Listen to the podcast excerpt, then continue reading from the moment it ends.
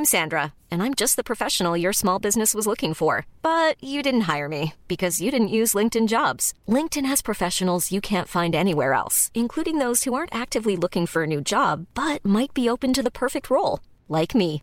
In a given month, over 70% of LinkedIn users don't visit other leading job sites. So if you're not looking on LinkedIn, you'll miss out on great candidates, like Sandra. Start hiring professionals like a professional. Post your free job on linkedin.com/people today. سلام. این 14مین آلبومه.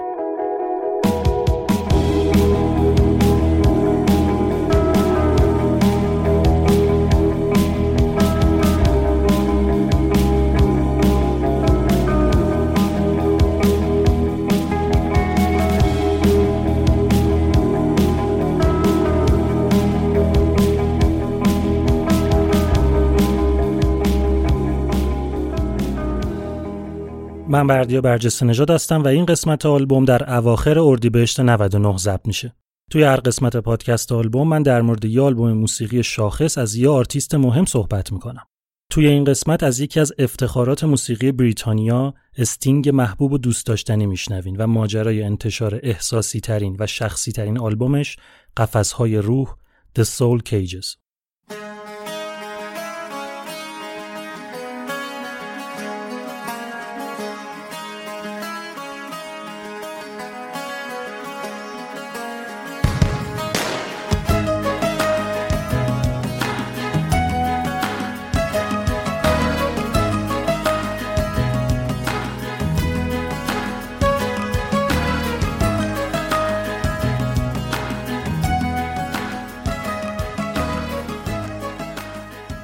اسپانسر این قسمت LastSecond. LastSecond رو احتمالاً بشناسین که یه سایت معروف در مورد سفر و تفریح و گردشگریه. حالا LastSecond اومده کنار همه چیزایی که داره یه پادکست هم راه انداخته به اسم رادیو ماجرا. رادیو ماجرا تو هر قسمتش میاد ماجرای سفر جهانگردا و ایرانگردا رو از زبون خودشون تعریف میکنه. یعنی مهمون میاد، فضام صمیمی و خودمونی، میشینه ماجرای سفرشو برامون میگه. مثلا یه قسمت داره در مورد یکی که دریای خزر تا خلیج فارس رو با دوچرخه رفته، یا توی یه قسمت یکی میاد از سفرش به کنیا و ماداگاسکار میگه. کلا به نظرم شنیدن خاطرات سفر آدما، البته اگه خوب تعریف کنن، خیلی چیز باحالیه. لینک کست باکس رادیو ماجرا و وبسایت LastSecond رو میذارم توی توضیحات که برین گوش کنین و ببینین خودتون چه خبره.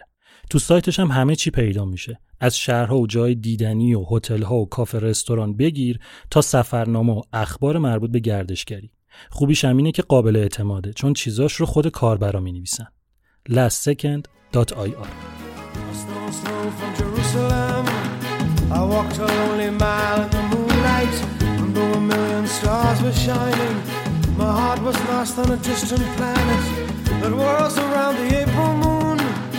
Whirling in an arc of sadness, I'm lost without you, I'm lost without you. All my kingdoms turn to sand and fall into the sea. I'm mad about you, I'm mad about you. توی یکی از اولین روزای اکتبر سال 1951 توی یه شهر کوچولو تو شمال شرقی انگلیس به اسم والزند پسری به دنیا اومد که اولین بچه مامان و باباش بود. مامانش یه دختر 20 ساله جذاب و خوش هیکل و خوشگل با موهای بلند و چشمای سبز بود که تو نوجوانی مدرسه رو ول کرده بود و رفته بود سراغ آرایشگری. باباش یه پسر 24 ساله خوشتیپ، با جذبه، تودار و البته یه نمه بد اخلاق بود که زمان جنگ توی تیم مهندسی ارتش انگلیس خدمت کرده بود. بعد از ازدواج رفته بود توی یه کارگاه کشتی سازی مشغول شده بود. پولدار نبودن، اما اونقدری داشتن که مامانش کار رو ول بکنه و حواسش رو بده به خونه‌داری و تر و خوش کردن بچه‌ها. بابای بچه ما بزرگترین فرزند خانواده بود. مامانش سر زایمان دوم دوقلو داشت. یکی از قلا مرده به دنیا اومده بود. اسم قلی که زنده مونده بود رو گذاشته بودن گوردون. گوردون عزیز دردونه خانواده بود. قبل از اینکه بچه قصه ما به دنیا بیاد، گوردون مهاجرت کرده بود به استرالیا و دیگه هم از خانواده‌اش خبر نگرفته بود. برای همین به یاد این عموی به استرالیا رفته، اسم پسر ما رو گذاشتن گوردون. وقتی گوردون 3 سالش بود، داداشش به دنیا اومد و چند ماه بعدم مامانش خواهرشون رو باردار شد. اینجا بود که باباش کشتی سازی رو ول کرد و شد مدیر شرکت لبنیاتی دوست باباش. اسمش مدیر بود وگرنه همه کارا رو خودش میکرد. مغازه رو میچرخوند، کله صبح بلند میشد میرفت با وانت شیر میذاشت دم خونه مردم، حساب کتابا رو میکرد.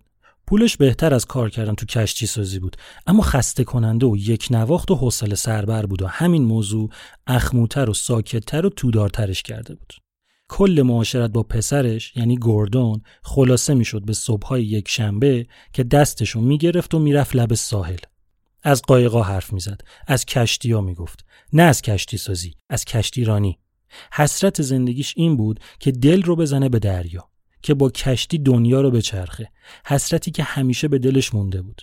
اگه میخواست بین بودن تو ارتش، شیرفروشی و دریا نوردی یکی رو انتخاب کنه، قطعاً خودش رو وسط دریا میدید. اما حالا با زن و 3 بچه مسئولیت‌های مهمتری نسبت به اینکه به حسرتش فکر کنه داشت. مامان گوردون اهل موسیقی بود. گوردون رو میشون رو پاهاش، پیانو میزد و آواز میخوند. باباش هم موزیک دوست بود.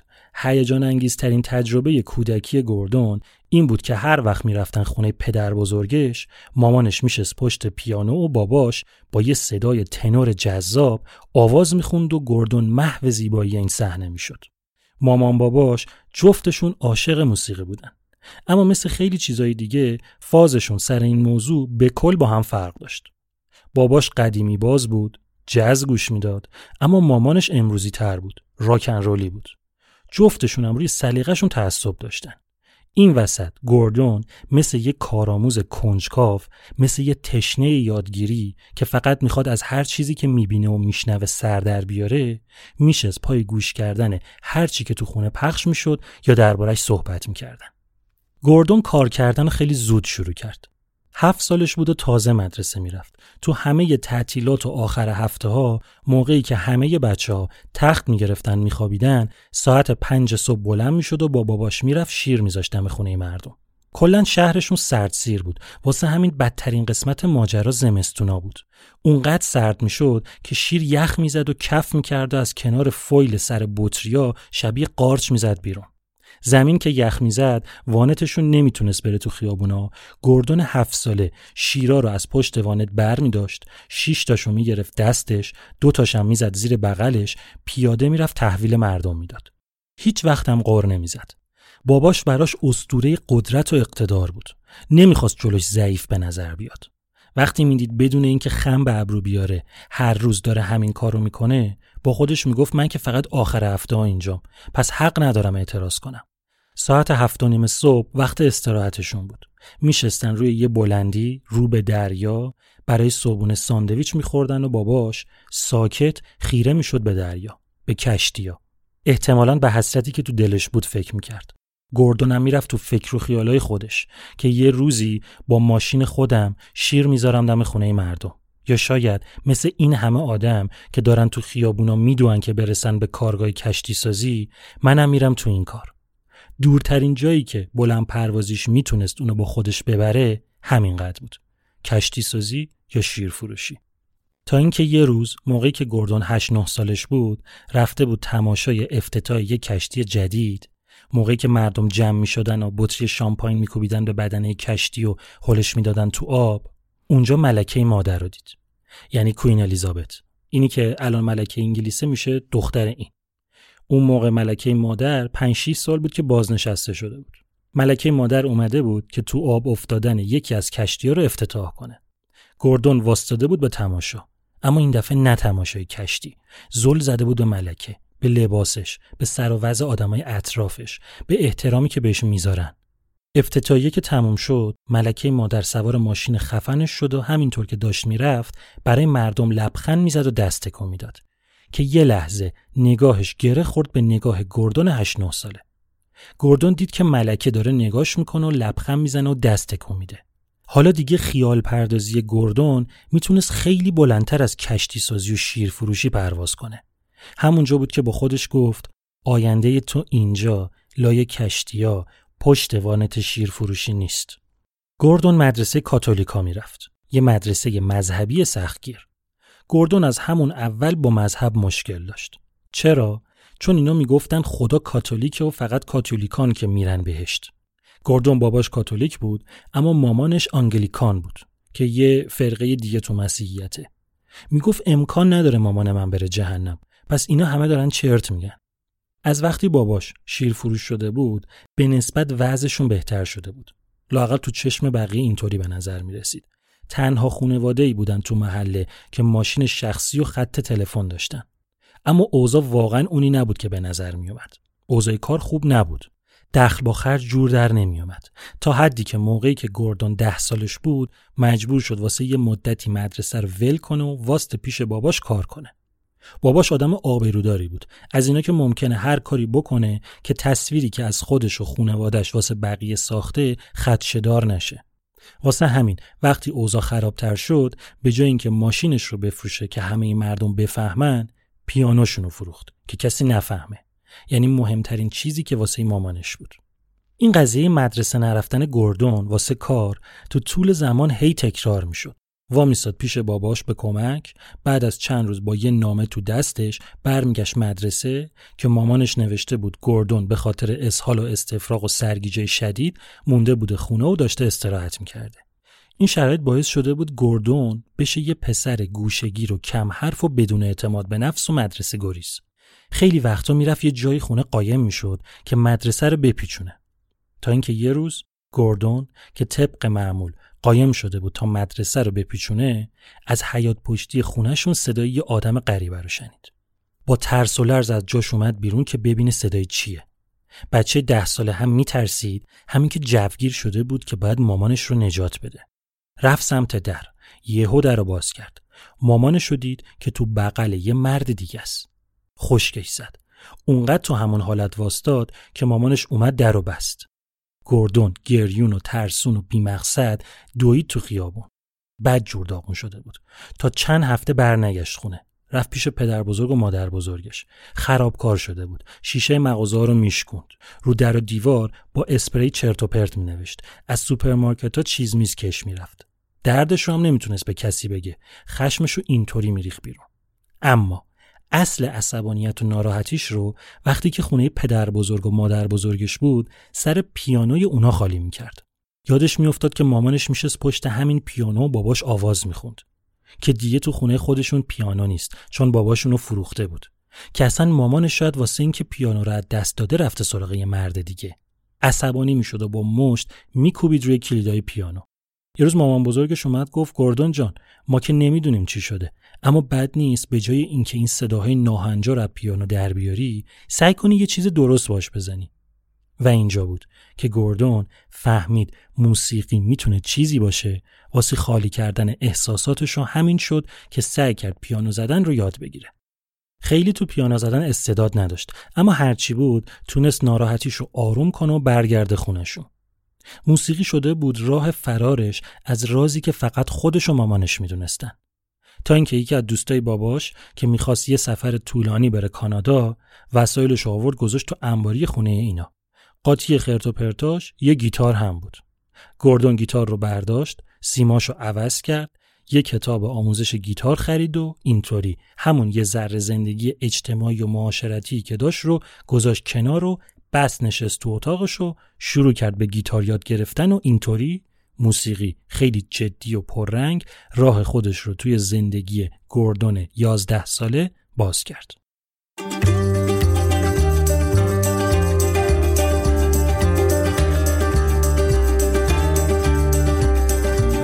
A soul cake, a soul cake.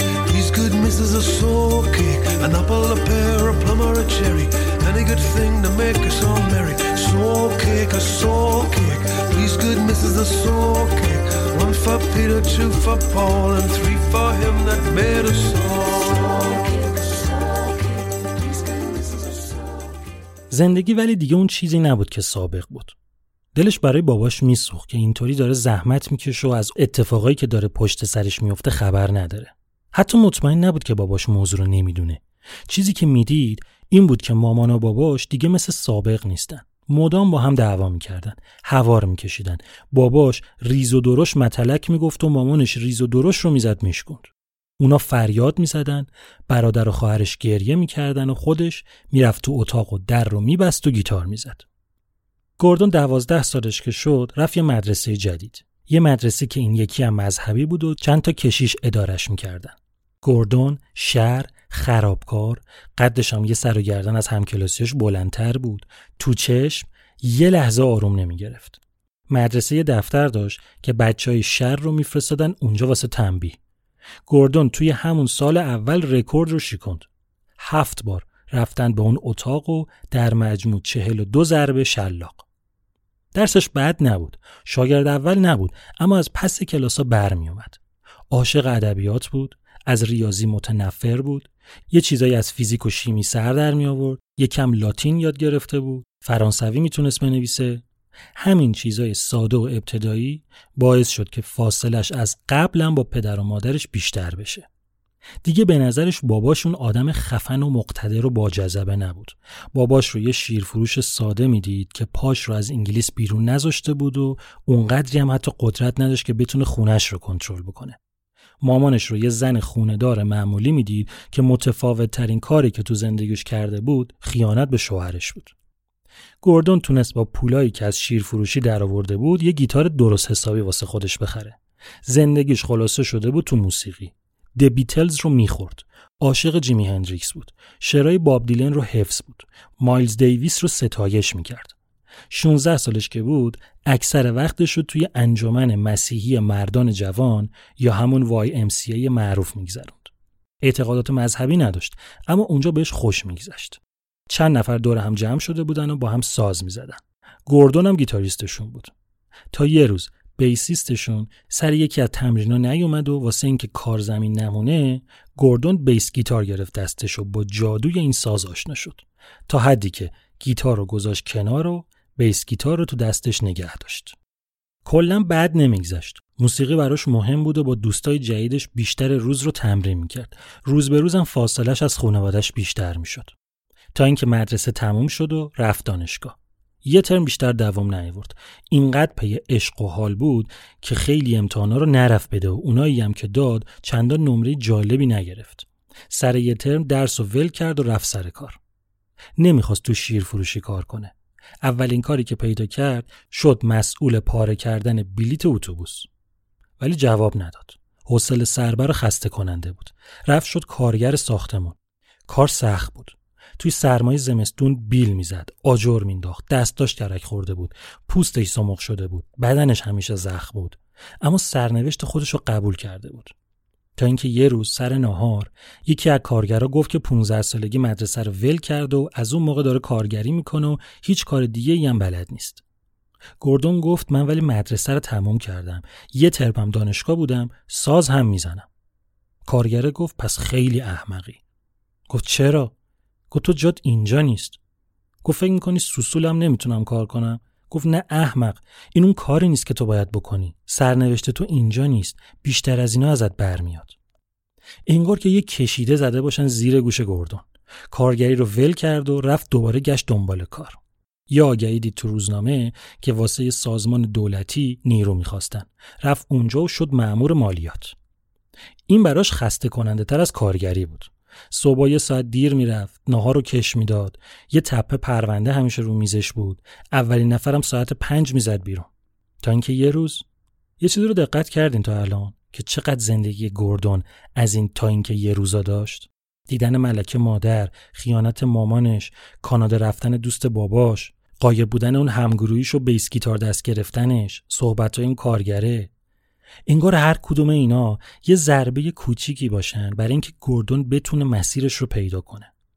حالا به هر حال یه روز یکی از همکاراش، یه آقایی که 20 سال بود اونجا بود و پررنگ‌ترین کاری که میکرد این بود که به بهونه تراشیدن نوک مدادش بلند شه و همکارای خانم رو دید بزنه، بهش گفت گوردون میدونی روی این صندلی که تو الان نشستی قبلا کی میشست؟ گفت نه. گفت آلن پرایس. گفت آلن پرایس؟ گفت آره. گفت کیبوردیست گروه د انیمالز؟ گفت آره. گوردون خودش رو کنترل کرد که دو دستی نزنه تو سرش. با خودش گفت من اینجا دارم چه غلطی میکنم. اگه اینجا بمونم آخرش سرنوشتم میشه مثل همین یارو که بلندشم مداد تیز کنم و دخترها رو دید بزنم. من باید یه موزیسین واقعی بشم. و دوباره کار رو ول کرد. اما باز نشد که بشه. نمیدونست از کجا باید شروع کنه. بلد نبود چطوری گلم خودش رو تنهایی توی دنیای شلوغ موسیقی از آب بیرون بکشه. یکم این ور اون ور چرخید اما نتونست کاری دست و پا کنه. دید اینطوری نمیشه. زندگی خرج داره. فکر چیکار میتونه بکنه که پول داشته باشه اما کار نکنه و حواسشو بتونه بده به موسیقی. راهشو پیدا کرد. اینکه برگرده دانشگاه و درسی بخونه که توش میشه پول درآورد. یعنی رشته معلمی.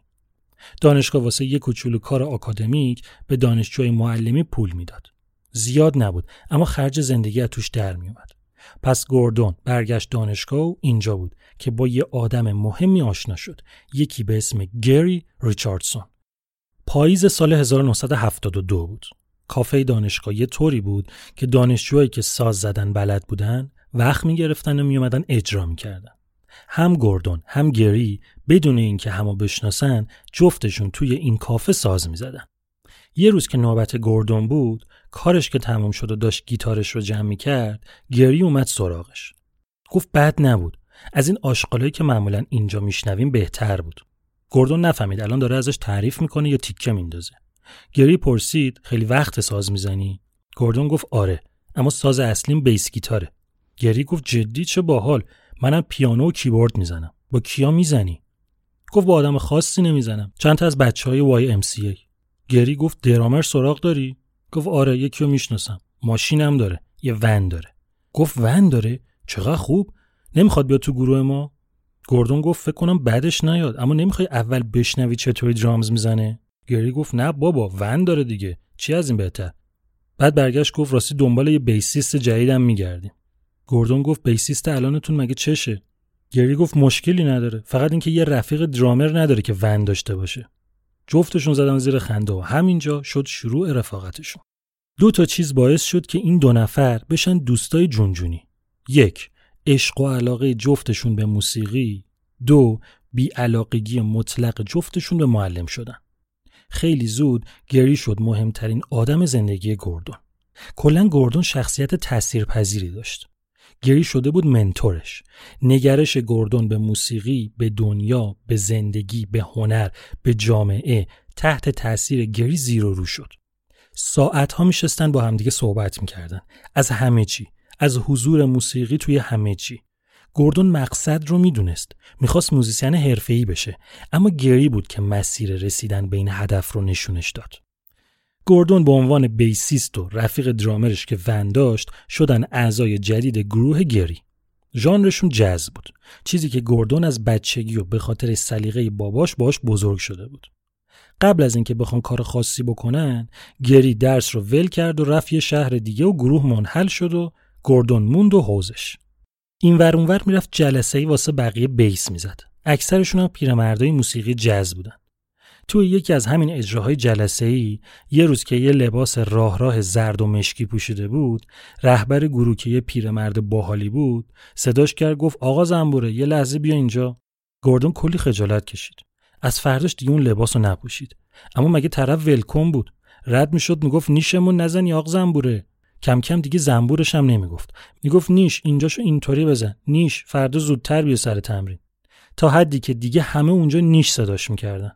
اولا با خودش فکر میکرد که این بابا عجب آدم گیریه، اما کم کم خودش هم از این اسم خوشش اومد و اینجا بود که گوردون اسم جدید و هنری خودش رو انتخاب کرد، نیش یا به انگلیسی ستینگ.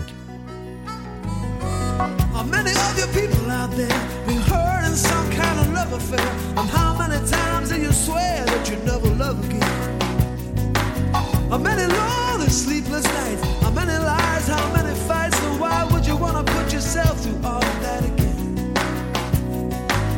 Love is pain, I hear you say. Love is a cruel and bitter way of paying you back for all the faith you ever had in your brain. Or could it be that what you need the most could leave you feeling just like a ghost? You never wanna feel so sad and lost again. گوردون که از این به بعد استینگ صداش میکنیم درسش تمام شد. داشت طرحشو توی یه روستا معلمی میکرد که گری برگشت شهرشون. اومد سراغ استینگ و گفت تو فکر اینه که یه گروه حرفه‌ای را بندازه. یه گروه تو ژانر جاز تلفیقی که اسمم براش انتخاب کرده. Last Exit. استینگ از خدا خواسته قبول کرد. یه درامر و یه گیتاریست هم آوردن، دو تا آدم حرفه‌ای که حداقل یه نسل از اینا بزرگتر بودن. این دیگه اولین عضویت رسمی استینگ توی یه گروه واقعی بود. Last Exit شروع کرد به کار. اولاش اصل کار با گری بود، اما آروم آروم استینگ جای خودش رو باز کرد و شد آهنگساز اصلی گروه. کارشون بد نبود، معروف شده بودن تو ژانر خودشون، اما چیزی ازش در نیومد. خرجا رو که کم می‌کردن، تهش چیزی نمی‌موند. استینگ دید اینطوری نمیشه، رفت دنبال کار و شد معلم مدرسه. صبح تا بعد از ظهر معلم 30 تا دختر پسر 8 ساله بود. عصر به بعدم میچسبید به موسیقی و گروهشون، تا اینکه بهشون پیشنهاد شد که برن موسیقی یه نمایش موزیکال رو اجرا کنن. با اهداف و ژانرشون فرق داشت، اما پولش خوب بود. بازیگر اصلی این نمایش یه دختری بود به اسم فرانسیس تاملتی. سر تمرینای نمایش بود که استینگ و فرانسیس با هم آشنا شدن و دل به هم باختن و وارد رابطه شدن. استینگ دخترباز نبود. 2-3 تا دوست دختر داشت قبلش، اما اصلا قابل مقایسه با موزیسینای همسن و سال خودش، مثلا همین رفیقش گری، نبود. نمایش موزیکال که تمام شد، فرانسیس برگشت لندن. حالا دیگه زندگی استینگ پیچیده‌تر هم شده بود. مدرسه، تمرین و اجرا و آهنگسازی با Last Exit، هفته 1-2 بارم رانندگی، 5 ساعت رفت 5 ساعت برگشت به لندن برای دیدن فرانسیس. فرانسیس نقش مهمی داشت تو زندگیش. جدا از قسمت احساسی ماجرا، فرانسیس بازیگر بود، روی کار استینگ خیلی کامنت میداد و کمکش میکرد که جدا از خوانندگی و نوازندگی، حواسش به مدل اجرا و جلب کردن توجه مخاطب روی استیج هم باشه. حدود 1 سال همینطور گذشت تا اینکه استینگ با فرانسیس ازدواج کرد و صاحب یه پسر شد.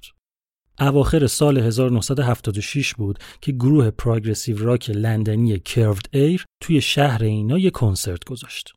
فردای این اجرا، درامر این گروه، یه پسر درشت هیکل آمریکایی به اسم استوارت کوپلند که حوصله‌اش سر رفته بود، که شنیده بود یه گروه محلی به اسم لاست اگزیت یه جا اجرا داره، با خودش گفت بره ببینه بچه محلای اینجا کارشون چطوره.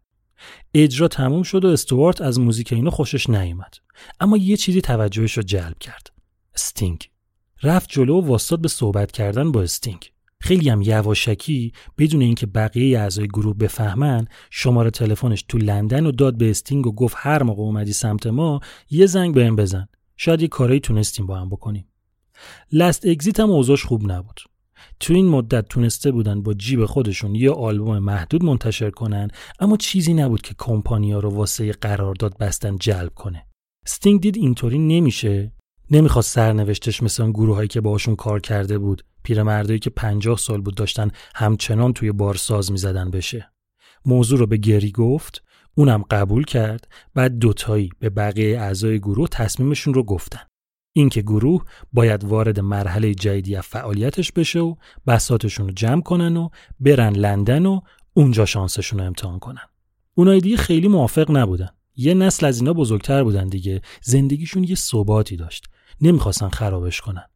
اما استینگ تصمیمش رو گرفته بود و اینطوری شد که معلمی رو گذاشت کنار، دست زن و بچه رو گرفت و راهی لندن شد. همون اولین روزی هم که پاش رو گذاشت لندن، زنگ زد به اون درامر آمریکایی استوارت، برنامه کردن و یه سازی با هم زدن و خیلی زود شدن رفیقای صمیمی. فقط 2 تا اجرا توی لندن گذاشته بودن که اعضای دیگه گروه گفتن آقا ما نیستیم، لندن بهمون نمیسازه، دلمون همون شهر خودمونو میخواد.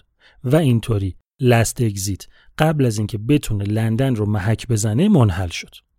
ولی گری و استینگ خیال نداشتن بی خیال لندن بشن. گری برنامه‌های دیگه‌ای واسه خودش ریخت، برنامه‌ای که استینگ توشون نبود. راه خودش رو جدا کرد و رفت تا بخت خودش رو تنهایی امتحان کنه. استینگ دوباره مون با حوزش و بلا تکلیف. نمیخواست برگرده شهرشون. جدا از زن و بچه و آرزوهای بزرگ، نمیخواست با گردن کج برگرده پیش باباش. تمام فکرش این بود که من باید یه کاری کنم که بابام بهم افتخار کنه. واسه همین عقبگرد توی گزینه‌هاش نبود. یه پرانتز باز کنم اینجا. گروه کرود ایر، همونی که استوارت درامرش بود که اومد به استینگ شماره داد، 6 تا آلبوم منتشر کرده بود. گروه اونقدر جالبی نبودن بنده خداها. کلن از توی این 6 تا آلبوم فقط یه دونه ترکشون به اسم بک استریت لاو تونسته بود یکم معروف بشه. این آهنگو میگم.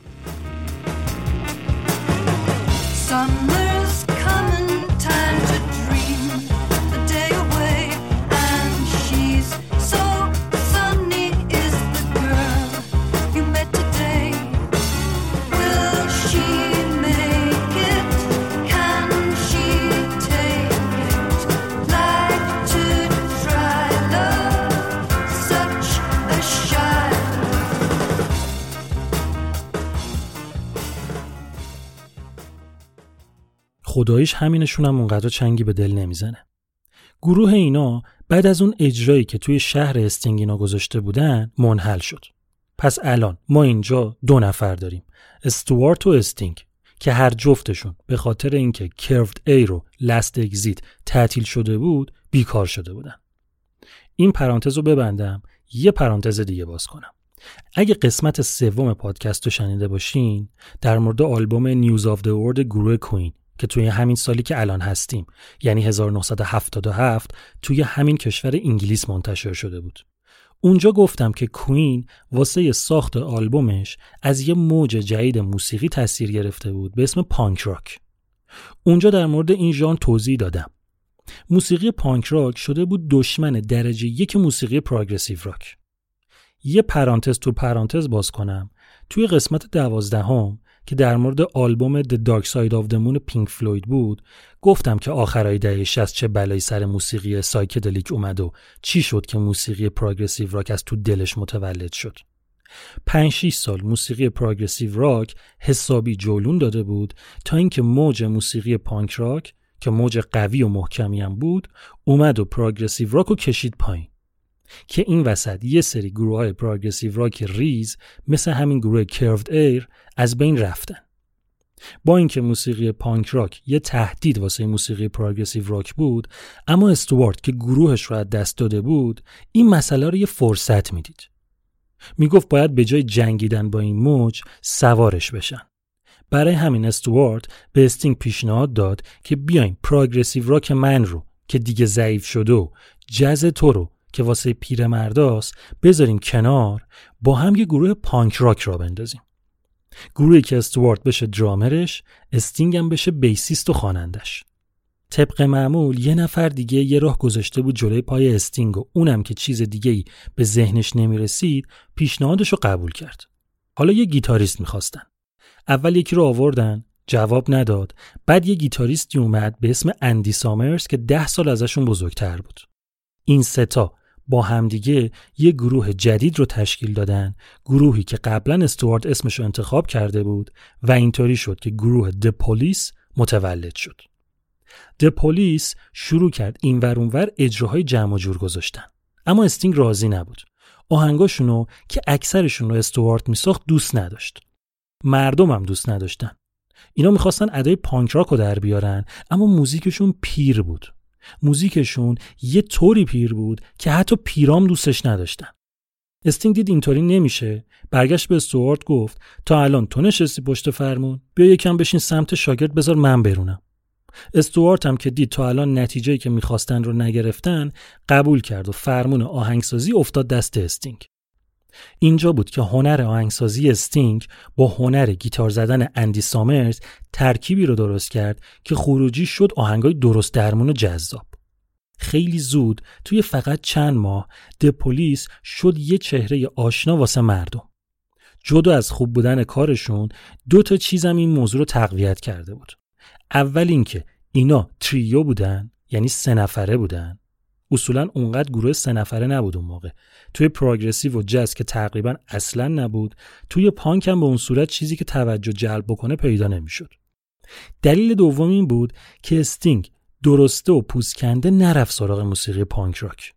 پانک راک رو برداشت، از سابقه خودش که موسیقی جاز بود ریخت توش، از سابقه استوارت که موسیقی پروگرسیو بود چند تا چیز قرض کرد و از همه شاخص‌تر و جذاب‌تر بهش چاشنی تند و تیز موسیقی ریه اضافه کرد. اوضاع یکم بهتر شد. اجراهاشون طرفدار پیدا کرده بود. فشرده و سفت و محکم کار میکردن و شهرهای مختلف اجرا میذاشتن و طرفدار جمع میکردن.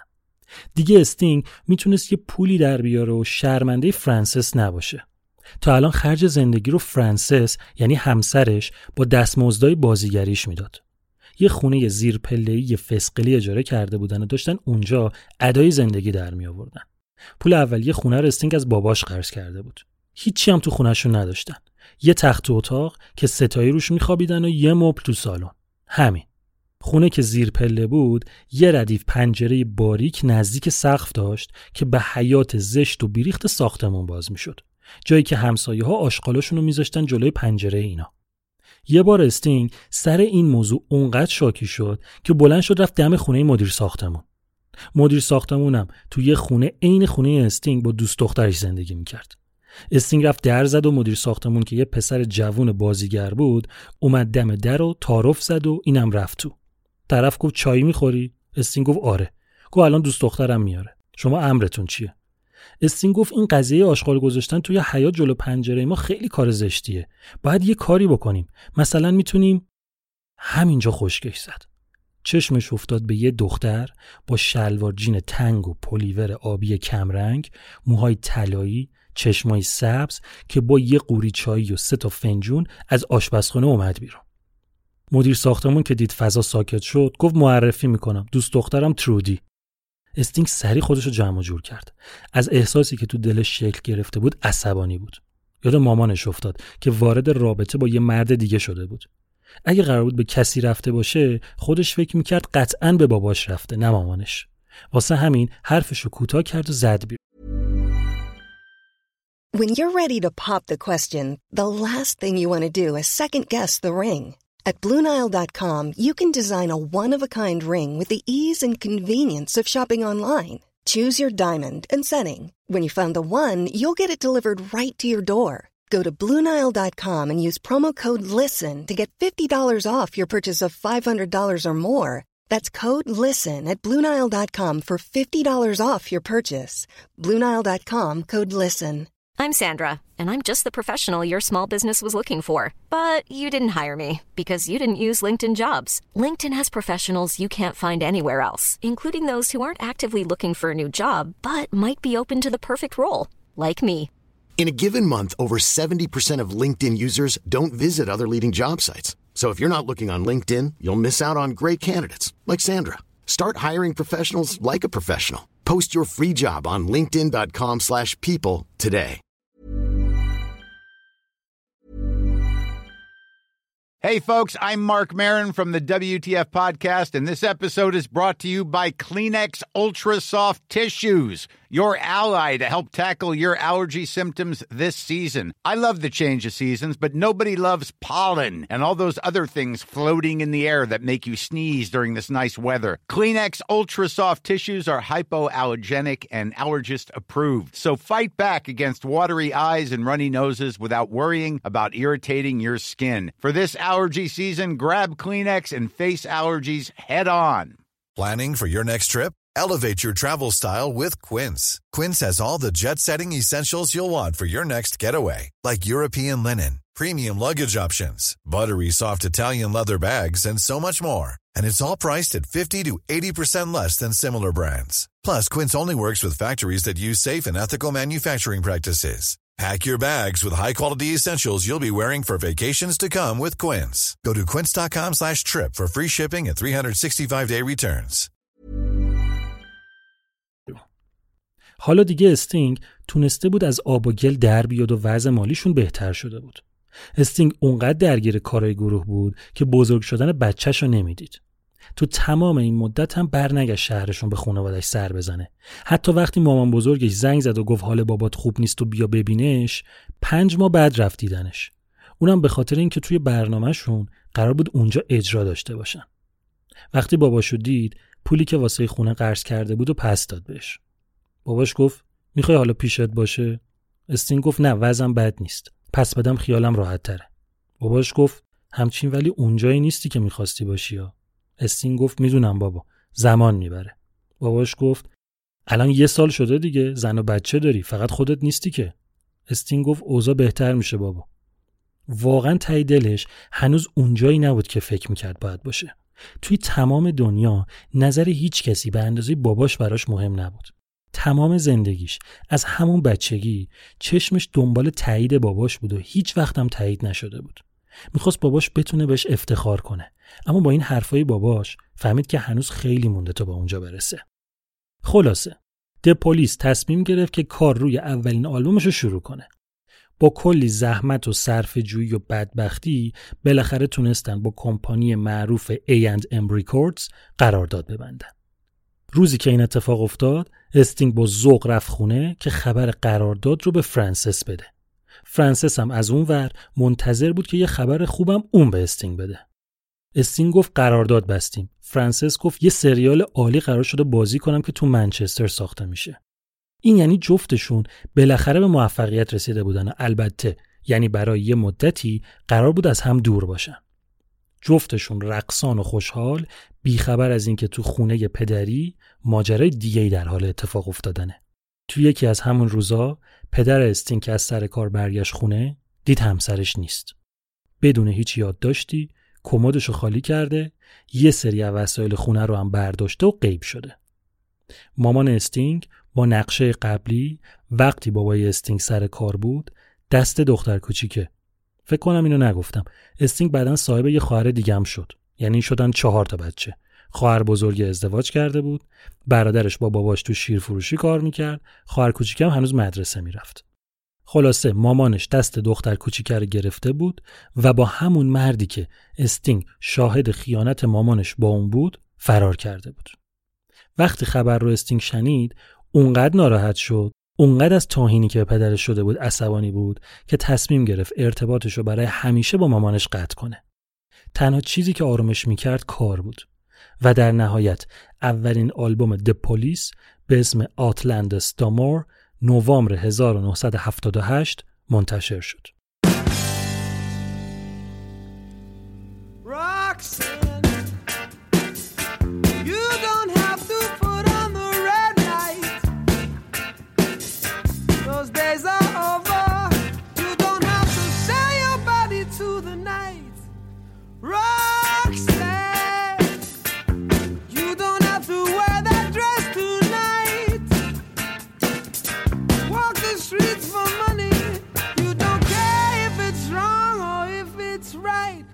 تقریباً همه ترک های این آلبوم استینگ نوشته بود.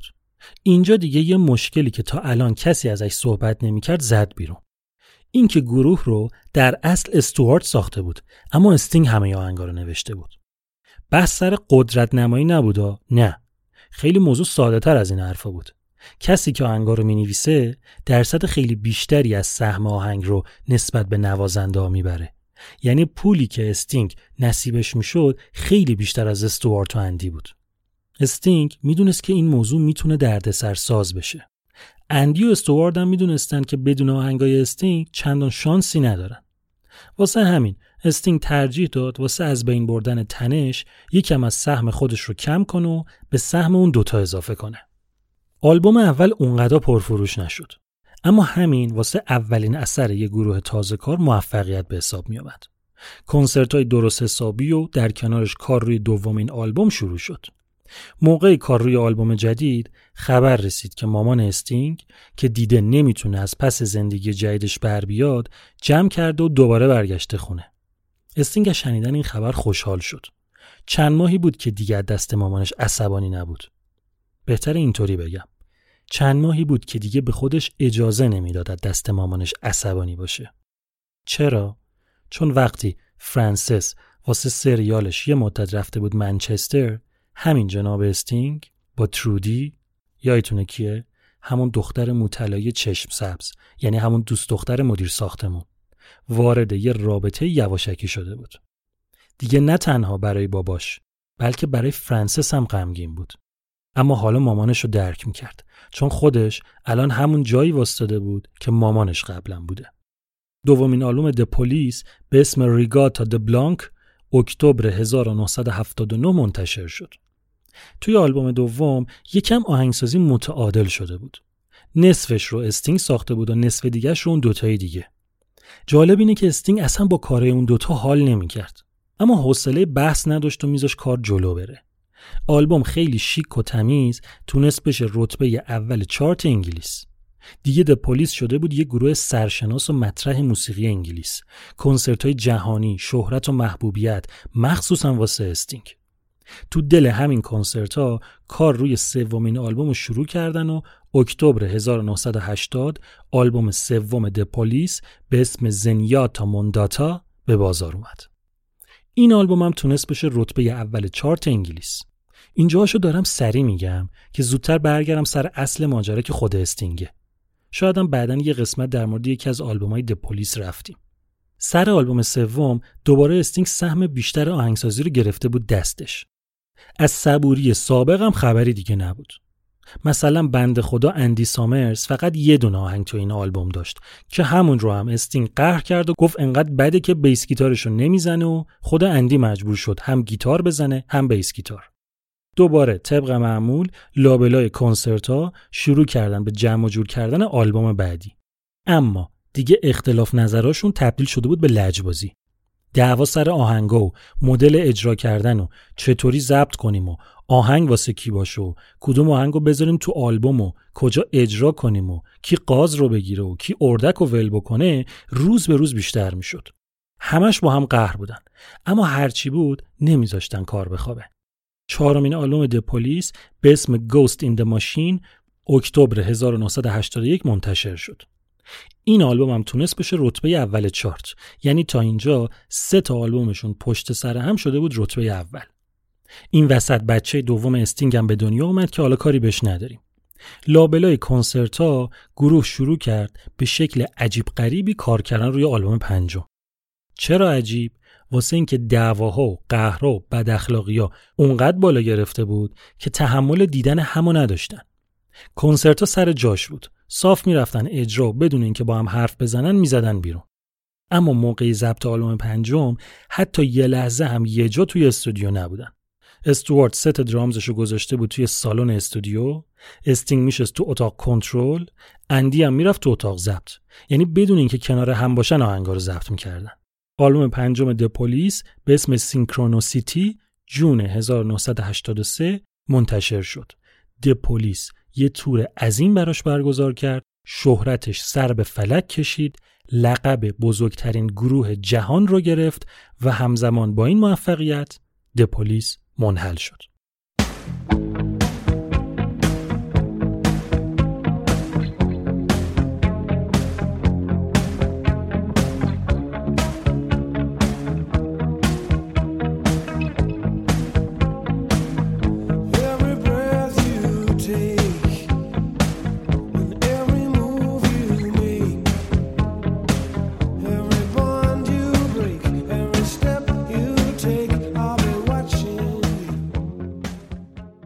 The Police بعد از انتشار 5 تا آلبوم اواخر سال 1983 به خاطر اختلاف شدید اعضای گروه منحل شد و هر کدوم رفتن پی زندگی و فعالیت خودشون. استینگ که حالا به درجه ای از تجربه و شهرت و محبوبیت و موفقیت رسیده بود که میتونست روی پای خودشو بدون اتکا به بقیه بیسته، با یه قرارداد مستقل با همون کمپانی A&M Records کار روی اولین آلبوم انفرادیشو شروع کرد. و همزمان با اینا استینگ صاحب بچه سوم شد، اما نه از فرانسیس بلکه از ترودی. فرانسیس هم که دید دیگه نمیتونه شرایط رو تحمل کنه، دست 2 تا بچه رو گرفت و از استینگ جدا شد. و به طور عجیبی همزمان با این اتفاق مادر استینگ هم از پدرش این دفعه رسما طلاق گرفت و رفت با همون مرده ازدواج کرد. استینگ حالا خودش بود و خودش، بدون محدودیت‌های یه گروه، بدون جواب پس دادن به کسی. اینقدر معروف بود که کمپانی واسه قرارداد بستن باهاش نه تنها تردید نکرد، بلکه فرمون رو کامل داد دستش. اولین کاری که استینگ کرد این بود که برگرده به اصل خودش و خیلی پررنگ موسیقی جاز رو به کارهای جدیدش اضافه کرد. کار دیگه که کرد این بود که توی تیم نوازنده‌هاش واسه آلبوم اولش یه نفر بیسیست آورد و تصمیم گرفت واسه اولین بار توی کاراش به جای اینکه خودش بیس گیتار بگیره دستش، گیتار بزنه. و در نهایت اولین آلبوم انفرادی استینگ به اسم The Dream of the Blue Turtles، رویای لاک‌پشت‌های آبی رنگ، جون 1985، یه هفته بعد از اینکه فرزند 4مش یعنی دومین فرزندش از ترودی، به دنیا اومد منتشر شد.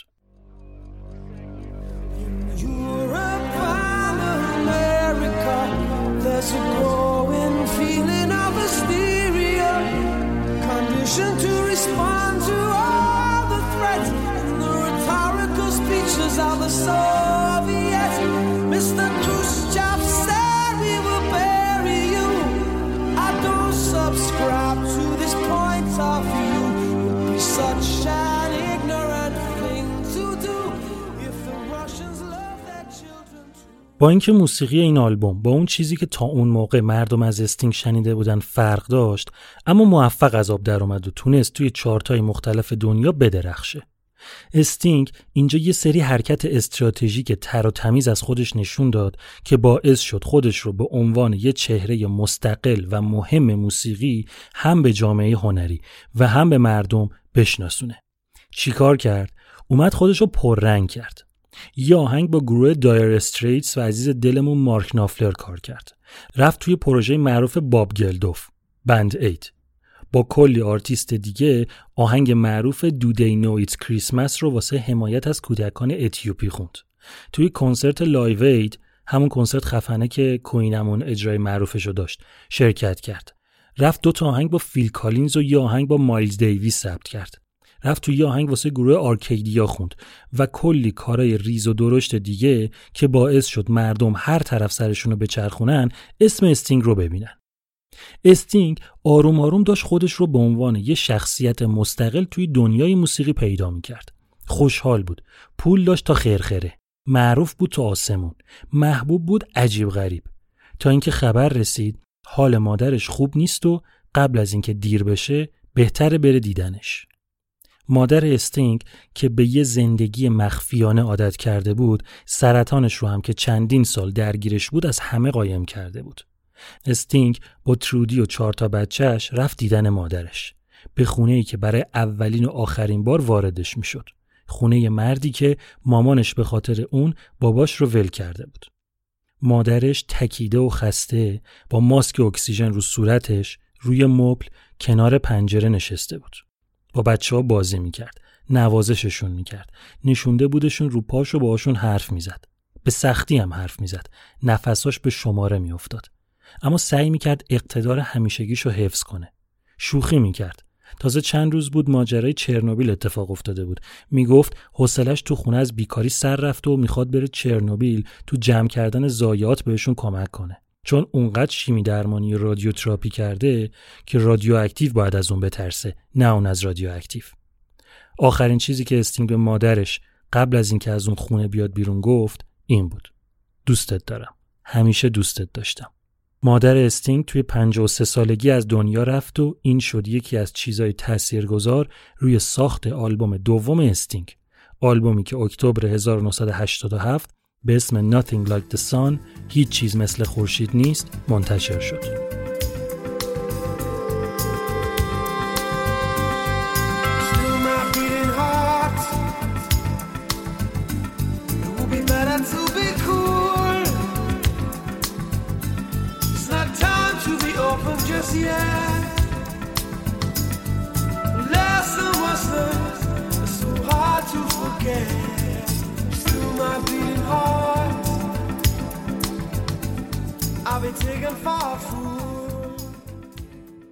جدا از ماجرای فوت مادر استینگ، یه چیز دیگه هم خیلی پررنگ روی این آلبوم تاثیر گذاشته بود. موقع ساخت آهنگا، استینگ در راستای همون پررنگ کردن خودش توی فضای موسیقی به دعوت سازمان عفو بین‌الملل توی یه تور شرکت کرد، اما نه به عنوان یه سولو آرتیست، بلکه با همراهی همگروهیای سابقش در قالب گروه د پلیس. ماجرا از این قرار بود که سازمان عفو بین‌الملل یه تور با 6 اجرا توی آمریکا ترتیب داده بود، نه واسه پول جمع کردن، واسه اینکه توجه‌ها رو به مسئله حقوق بشر جلب کنه. توی این تور خیلیا بودن: یوتو، برایان آدامز، جون باز، پیتر گابریل، مایلز دیویس، جانی میچل، کارلوس سانتانا، خیلیا بودن. د پلیس هم یکیشون بود. حالا دیگه خبری از اون تنشا بینشون نبود. دیگه جیبشون با همدیگه یکی نبود و هر کدوم زندگی و کار خودشونو داشتن. دلیلی نبود که با هم قهر بمونن، تا حدی که اندی سامرز گیتاریست یکی از نوازنده‌های مهمون تو آلبوم دوم استینگ بود. تو پرانتز بگم آدمای زیادی تو این آلبوم به استینگ کمک کرده بودن، از جمله دو عزیز دلمون اریک کلپتون و مارک نافلر. یه چیز دیگه داشتم میگفتم، فوت مادر استینگ تأثیر خودش رو روی این آلبوم گذاشته بود و غمش رو به وضوح میشد توی چند تا از آهنگا شنید. اما چیزی که پررنگ‌تر بود این بود که استینگ تحت تأثیر کنسرت‌های عفو بین‌الملل یه نگاه سیاسی پیدا کرده بود. نه اینکه قبلا نداشته باشه ها، از سال 1982 از همون وقتی که با د پلیس بود توی این مدل کنسرت‌ها شرکت می‌کرد. اما تا این حد ردش تو آهنگاش پررنگ نبود. مثلا توی این آلبوم جدید از جنگ‌های داخلی آمریکای لاتین و ظلمی که حکومت نسبت به مردمش داشت الهام گرفته بود، یا از تظاهرات زن‌های کشور شیلی که واسه کشته شدن و شکنجه مرداشون به دست رژیم دیکتاتوری تو خیابونا ریخته بودن. توی این آلبوم یکی از معروفترین آهنگای استینگ و یکی از زیباترین آهنگای تاریخ موسیقی رو هم داریم، آهنگی که اون رو به احترام کوئنتین کریسپ ساخته. کریسپ نویسنده، بازیگر و قصه‌گوی معروف انگلیسی بود، از اون آرتیستای عجیب و غریب که مردم نمیفهمیدنش، مردی که آرایش میکرد، ناخوناشو رنگ میکرد، عجیب و غریب لباس میپوشید و فاز خاص خودشو داشت. آهنگی که استینگ به احترام کریسپ ساخته، انگلیشمن این نیویورک بود.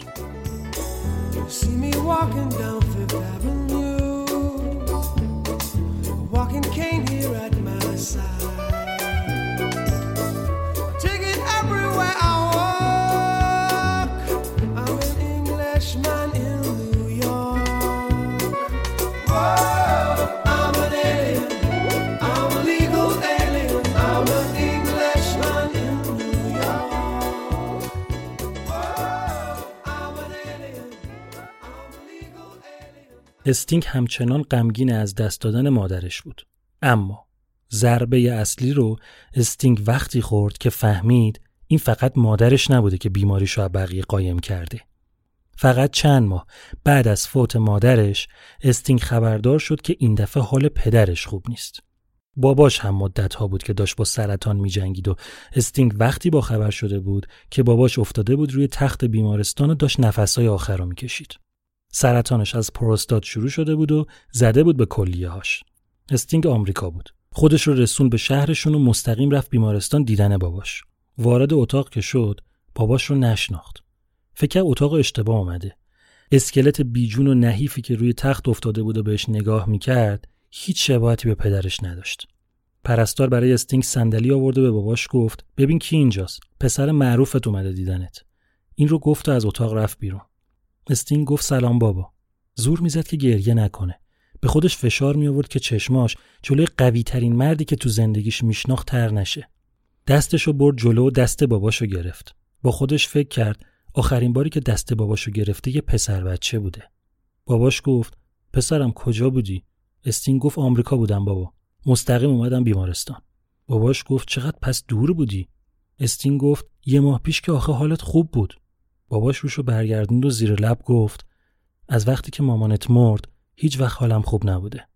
استینگ ساکت شد. میدونست که این اعتراف چقدر برای باباش سخته. اینکه به زبون بیاره، هرچند غیر مستقیم، که تا آخرین لحظه عاشق زنی بوده که اون رو به خاطر یه مرد دیگه ول کرده. استینگ دست دیگه باباش رو گرفت. حالا با هر دوتا دستش، هر دوتا دست باباش رو گرفته بود. چشمش خیره مونده بود.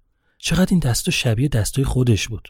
زخما، خطوط روشون، رگای زیر پوستشون. چرا هیچ وقت اینو نفهمیده بود؟ گفت: "بابا نگاه کن، ببین چقدر دستامون شبیه همه." انگار که دوباره بچه شده باشه. باباش سرشو خم کرد و به دستاشون نگاه کرد و گفت: "آره پسرم، اما تو از دستات خیلی بهتر از من استفاده کردی." بغض یه طوری گلوی استینگو فشار میداد که دیگه نمیتونست نفس بکشه. ذهنش پر کشید و تو زمان رفت به عقب. تا شاید یادش بیاد آخرین باری که باباش ازش تعریف کرده کی بوده. باباش چشماشو بست. همین چند دقیقه هم خستش کرده بود. استینگ از جاش بلند شد، پیشونی باباش رو بوسید و آروم دم گوشش گفت: "تو مرد خوبی هستی بابا. دوستت دارم." و از اتاق اومد بیرون. بابای استینگ توی 59 سالگی از دنیا رفت. استینگ نه توی تشییع جنازه مامانش شرکت کرد، نه باباش. میگفت نمیخواد خبرنگارا بیافتن دنبالش. نمیخواد اونا مراسمو تبدیل به یه سیرک کنن. اینکه غمی که داره کاملا شخصیه، اینکه دردش یه سوژه عکاسی نیست، اینکه وقتی اونا هنوز نفس میکشیدن باهاشون خدافظی کرده و اینکه بره یه مش خاک بریزه روی تابوتشون نه برای اونا فایده داره نه برای خودش. اما ته دلش میدونست که داره دوباره فرار میکنه، داره از قبول واقعیت تفره میره. غرق کرد خودشو توی کار، کنسرت پشت کنسرت، سفر پشت سفر. استینگ بزرگترین کنسرتش تا اون موقع رو توی برزیل برای 200,000 نفر آدم اجرا کرد، یه اجرای بی‌نظیر. اما اینم نتونست خوشحالش کنه.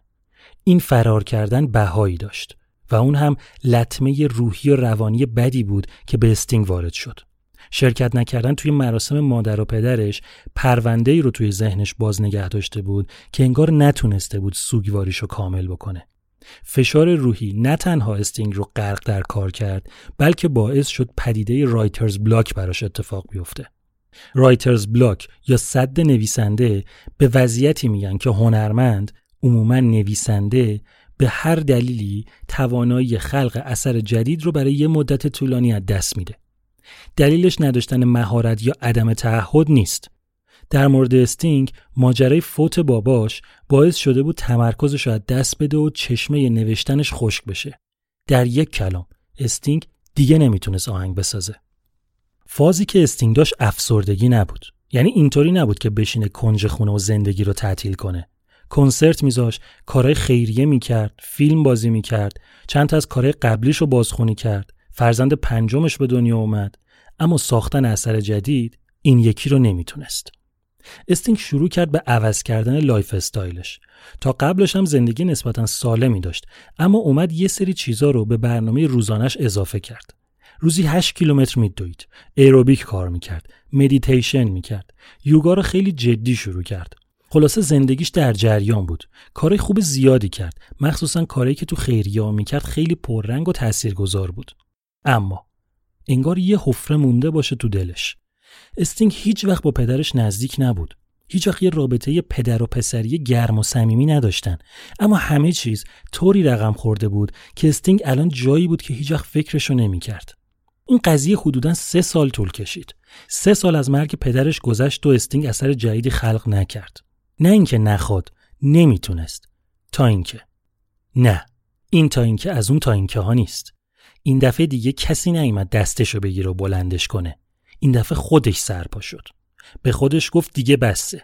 دیگه وقتش از جاد بلند شی. رفت پاریس. یه تیم نوازنده آورد و نشست پای کار.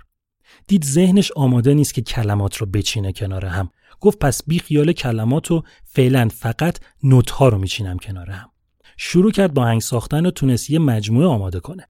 یه مجموعه که فقط موسیقی بود و لیریکس نداشت. این موسیقی چیزی نبود که تا قبل از این کسی از استینگ شنیده باشه. زده بود تو ریشه های موسیقی فولکلور انگلیس، رفته بود به اونجایی که ازش اومده بود. حالا وقتش بود شروع کنه به نوشتن لیریکس. ذهنشو پرواز داد به گذشته. رفت و رسید به اولین خاطره‌ای که از بچگیش داشت. خودشو کنار پدرش دید که دستشو گرفته و مثل هر یک شنبه رفتن دم ساحل و دارن به کشتی‌ها نگاه میکنن. برای استینگ پدرش و دریا شدن منبع الهام و اینطوری استینگ توی کمتر از 1 ماه آلبوم جدیدش رو جمع کرد. اونم یه کانسپت آلبوم، یعنی آلبومی که همه ترکاش در مورد یه موضوع واحد ساخته شده. آلبومی که موضوعش مرگ بابای استینگ بود. و در نهایت آلبوم 3 استینگ به اسم The Soul Cages، قفس‌های روح، به فاصله 4 سال از آلبوم قبلی، ژانویه 1991 منتشر شد.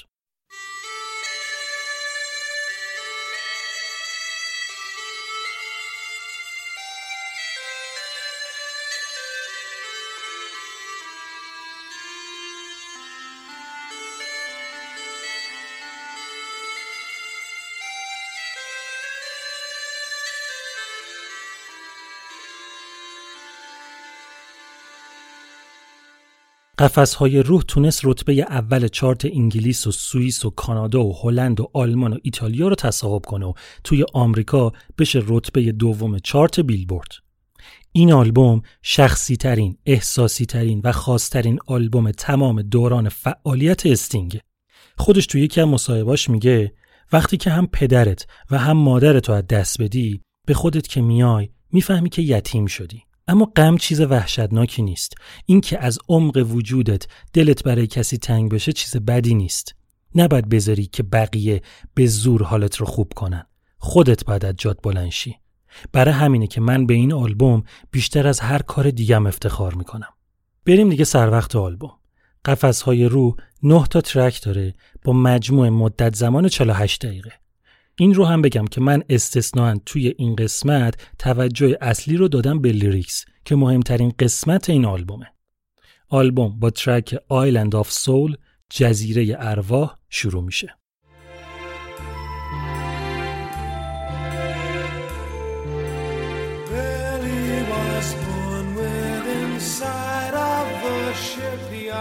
First son of a liver-turned son. Belly was raised as the ship grew a shadow. A great hull would blot out the light of the sun.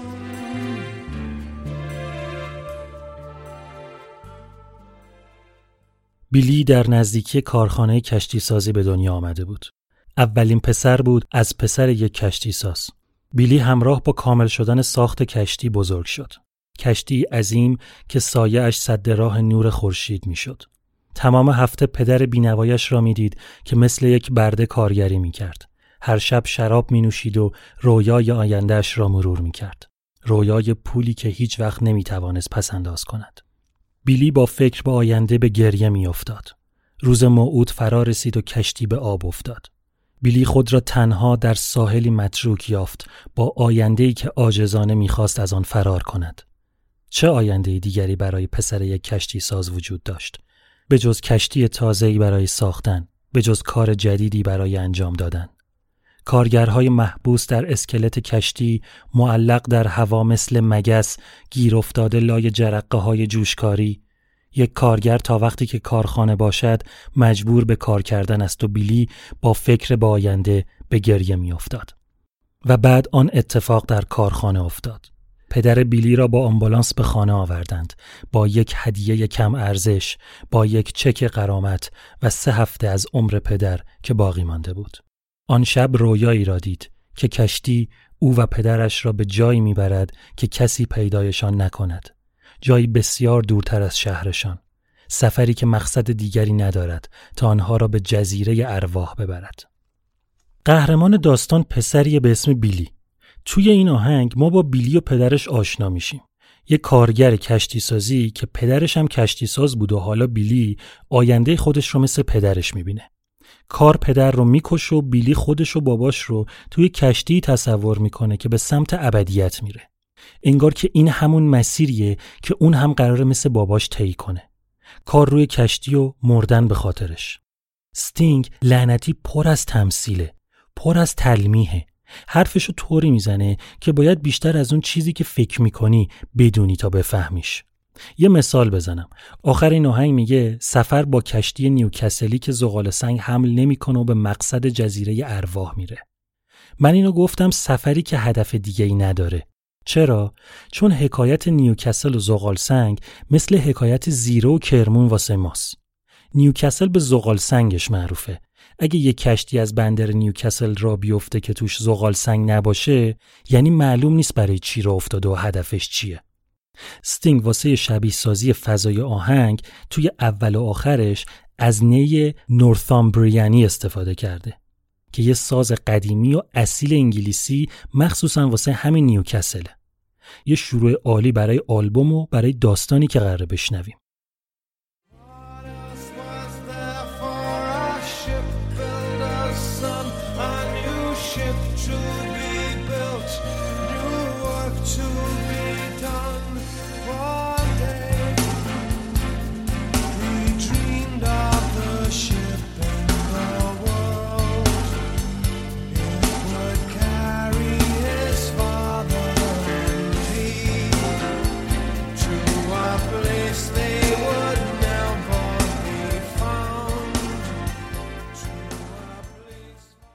بریم آهنگ بعدی، آهنگ دوم، All This Time، تمام این مدت.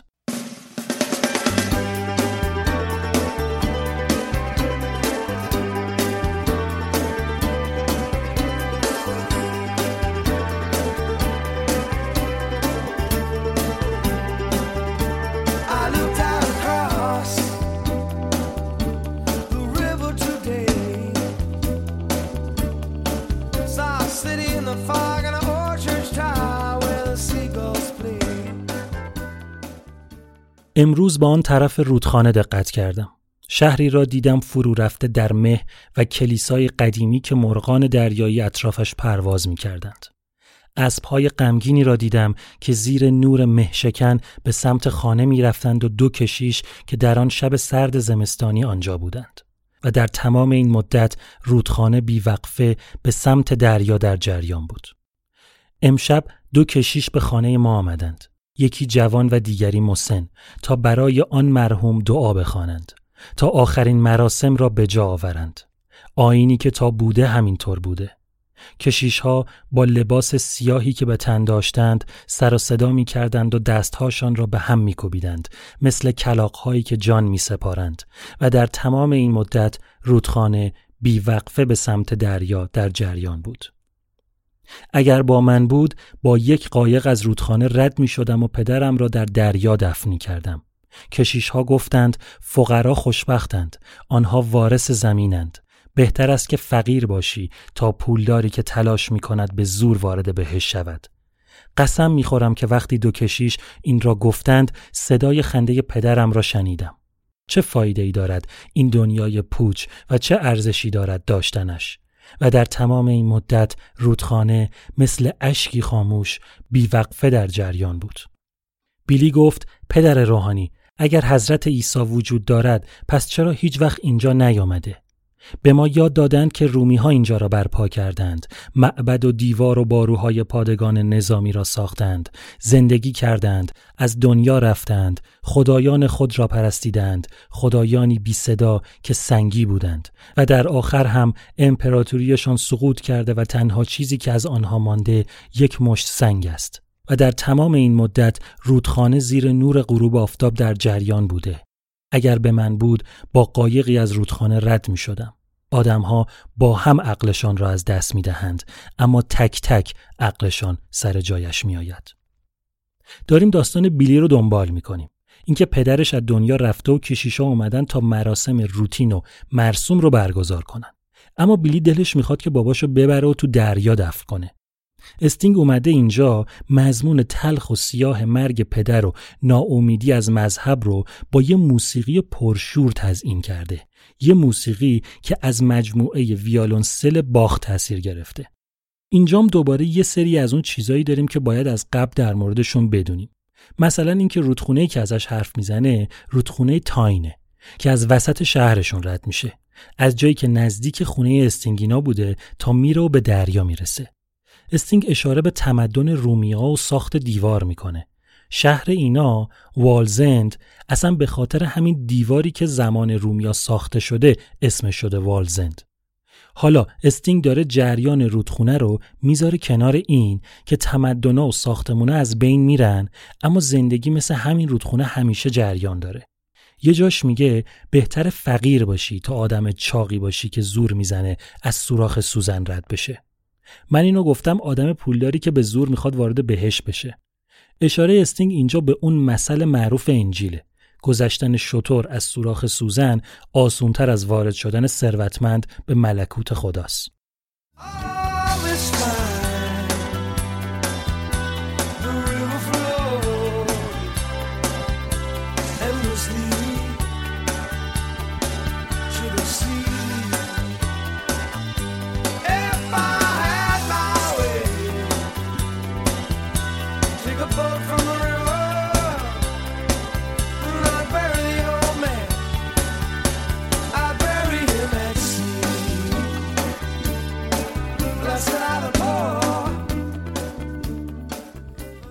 بریم آهنگ بعدی.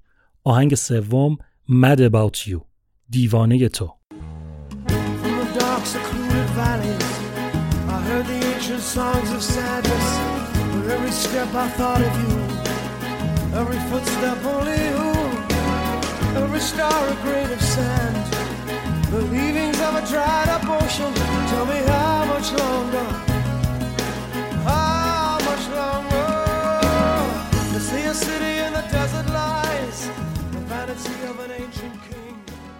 جایی نزدیک اورشلیم تنها زیر نور ماه قدم می زدم.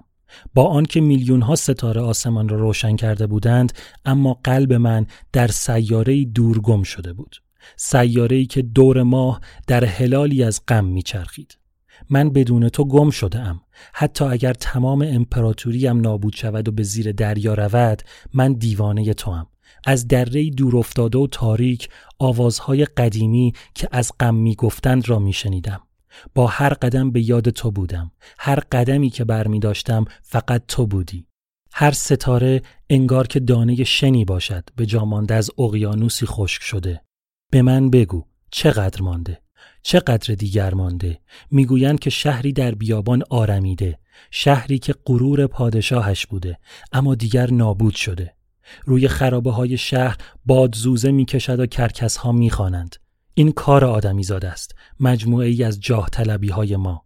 زندگی برایم زندان می شود اگر تو همسر مرد دیگری باشی.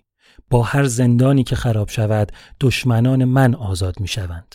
من دیوانه توام. هیچگاه در زندگی مثل این لحظه احساس تنهایی نکردم.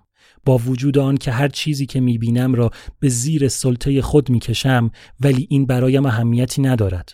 در طول تاریخ پیروزی نبوده که بدون عشق به دست آمده باشد. کلید نابودی همه چیز در دست توست. با هر زندانی که خراب شود دشمنان من آزاد می شوند. من دیوانه توام. به نظرم این آهنگ یکی از خوشگل‌ترین آهنگای استینگه. اگه الان با خودتون فکر میکنین که این چطوری میتونه به استینگ و باباش ربط داشته باشه، باید بگم که هیچ ربطی نداره. این تنها آهنگ از این آلبومه که در مورد ماجرای فوت پدر استینگ و داستان شخصیت خیالیش بیلی نیست. میخواستم اول لیریکس اینو نگم چیه، دیدم بقیه رو گفتم، بذار این رو هم بگم. این که لیریکس رو هم ادبی دارم میگم به خاطر مدل نوشتن استینگه که واقعا اونا رو از نظر ادبی سنگین و ثقیل مینویسه. استینگ داره اینجا داستان داوود، دومین پادشاه اسرائیل، به روایت عهد عتیق رو از روی کتاب مقدس شماره 2 سموئل نقد میکنه. حالا داستان چیه؟ داوود شاه یه روز داشته تو قصر میچرخیده که چشمش میفته به یه زن زیبا که داره حموم میکنه. اسم این زن بثشباس و زن یکی از سربازایی بوده که رفته بوده جنگ. داوود بدون اینکه به این موضوع اهمیت بده با دختره همبستر میشه و از این خیانت بثشبا باردار میشه. داوود دستور میده که همسر بثشبا رو بکشن و خودش باهاش ازدواج میکنه. اینکه استینگ توی همچین آلبومی که اصلا یه جریان دیگه داره سراغ همچین موضوعی رفته، یه ریشه‌ای توی ماجرای مامانش و ماجرای خودش با زنش داره. مسئله اینه که تو روایت استینگ داوود آدم بدی نیست، یه عاشقه که برای رسیدن به معشوق هر کاری میکنه.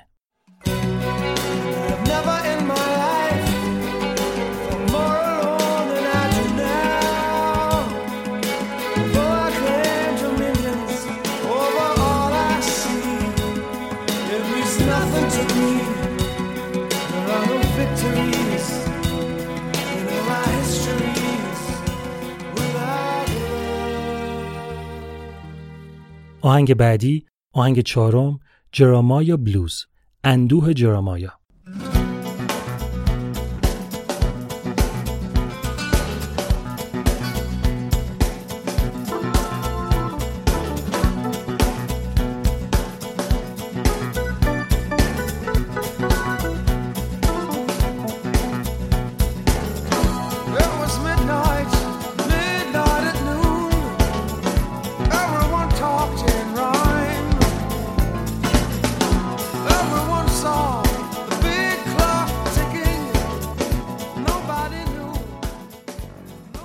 نیمه شب بود. همه آهنگین حرف می زدند. همه حرکت عقربه های ساعت را می دیدند، اما کسی نمی دانست ساعت چند است. دختران زیبای دم بخت لبخند می زدند. همه سر چند سکه بیارزش با هم می جنگیدند. روزنامه ها به دنبال رد خون و جنایت بودند. عجب دورانی بود. همه حقیقت را می گفتند، اما هرچی که می شنیدیم دروغ بود. وقتی پاپ گفت که در گذشته اشتباهاتی مرتکب شده، همه از شنیدنش حیرت کردند. همه عاشق می شوند. همسر کاردینال هم برای همین زندانی شده. دولت زمینی که رو به نابودی بود را نجات داد، چون چهره‌های محبوب نتوانستند کاری در مورد آن کنند.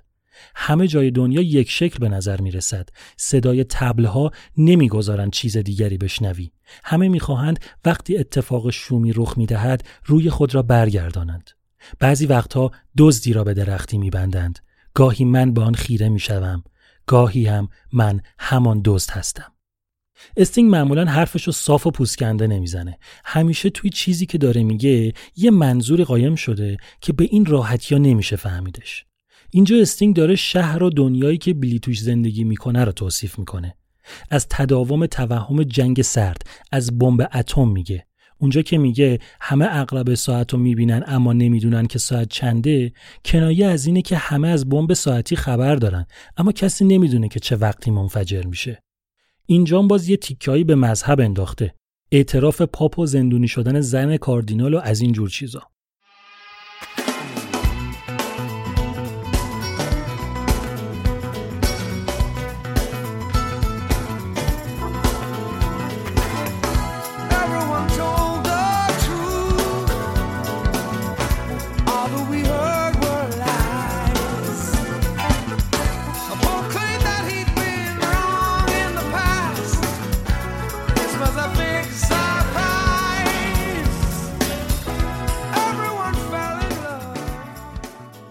بریم ترک بعدی. آهنگ پنجم Why Should I Cry For You، چرا باید برات گریه کنم.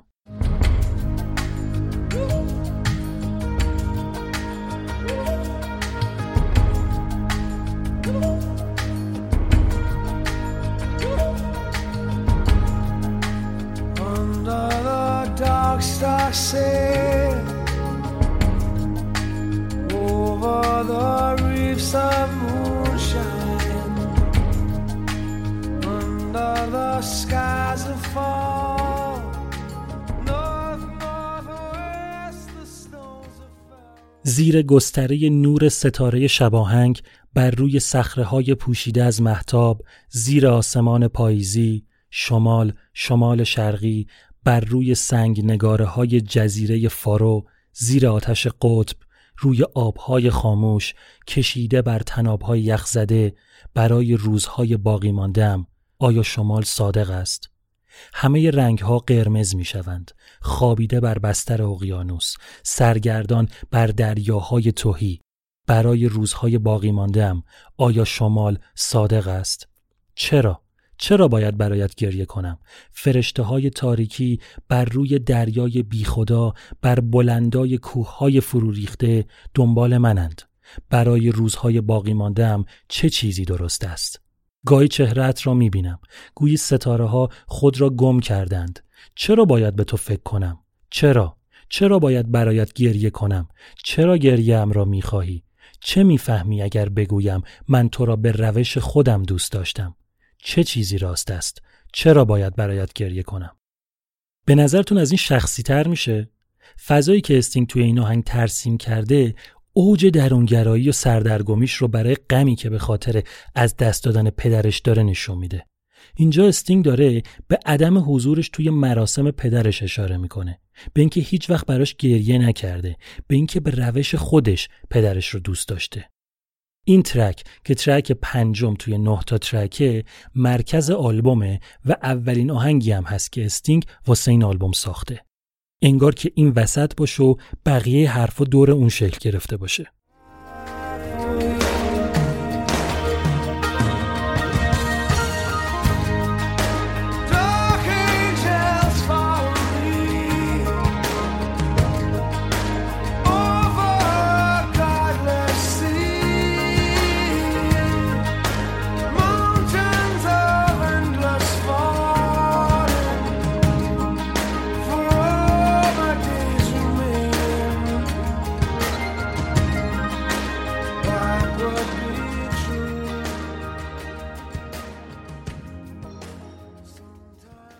آهنگ ششم سینت اگنس اند برنینگ ترین، اگنس مقدس و قطار سوزان.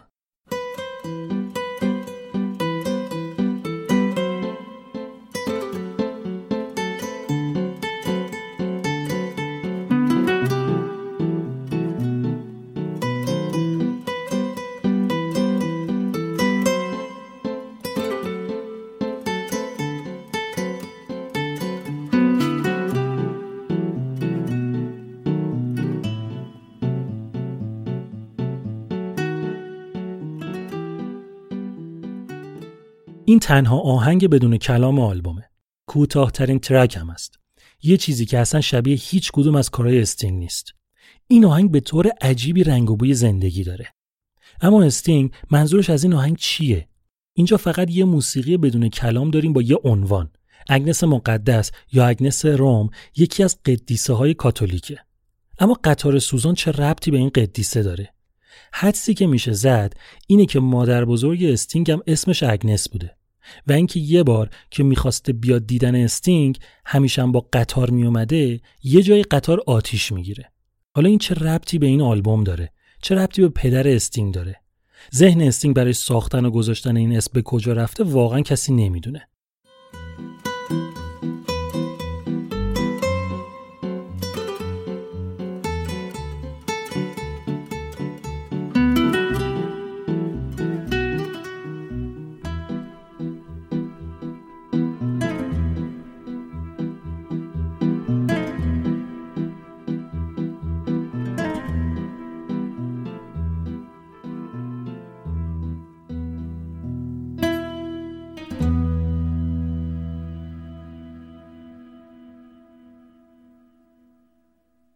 آهنگ هفتم The Wild Wild Sea، دریای وحشی وحشی.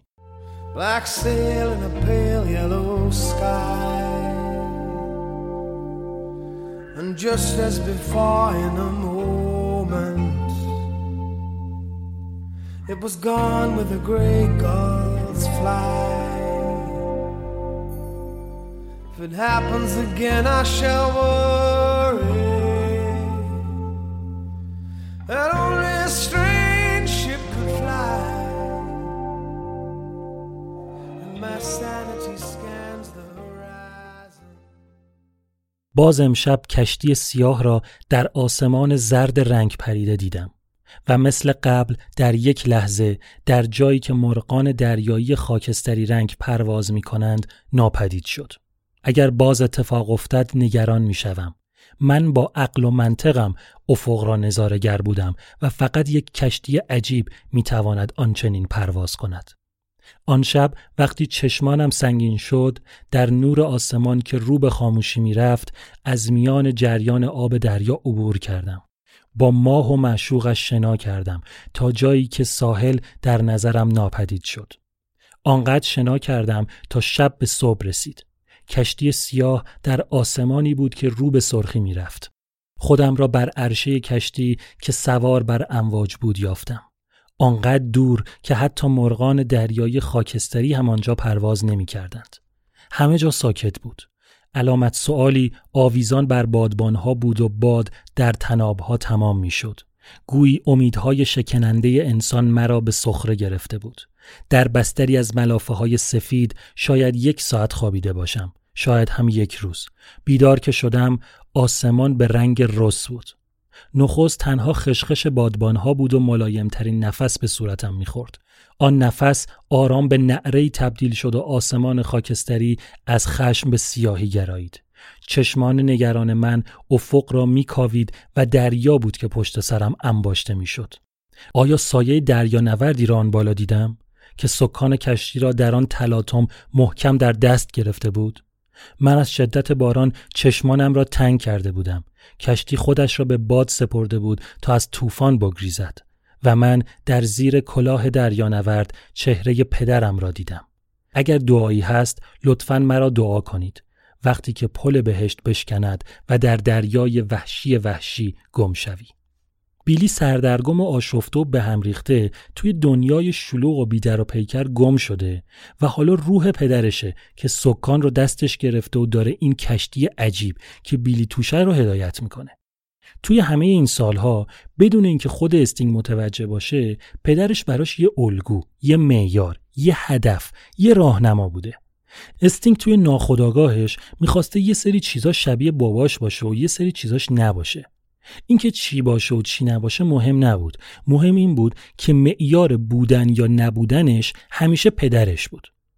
که مثل پدرش قوی باشه، اما مثل پدرش احساساتش رو مخفی نکنه. مثل پدرش سختکوش باشه، اما مثل پدرش بیخیال آرزوهاش نشه. استینگ توی این آهنگ نمیخونه، داره داستان رو روایت میکنه. داستانی که بیشتر شبیه یک کابوسه، کابوسی که روح پدرش اون رو از توش نجات میده.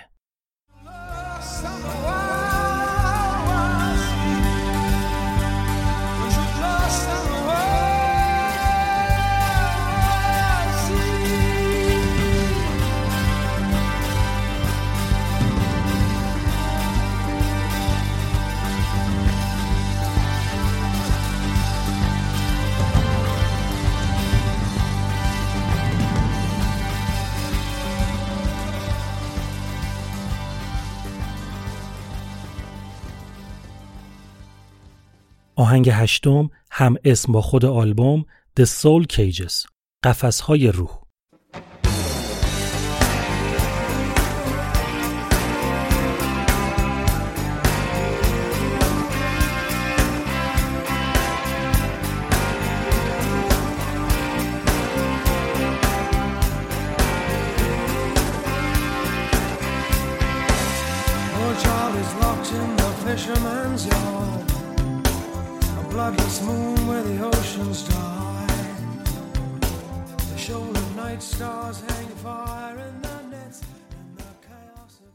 پسر بچه در حیات مرد ماهیگیر زندانی شده.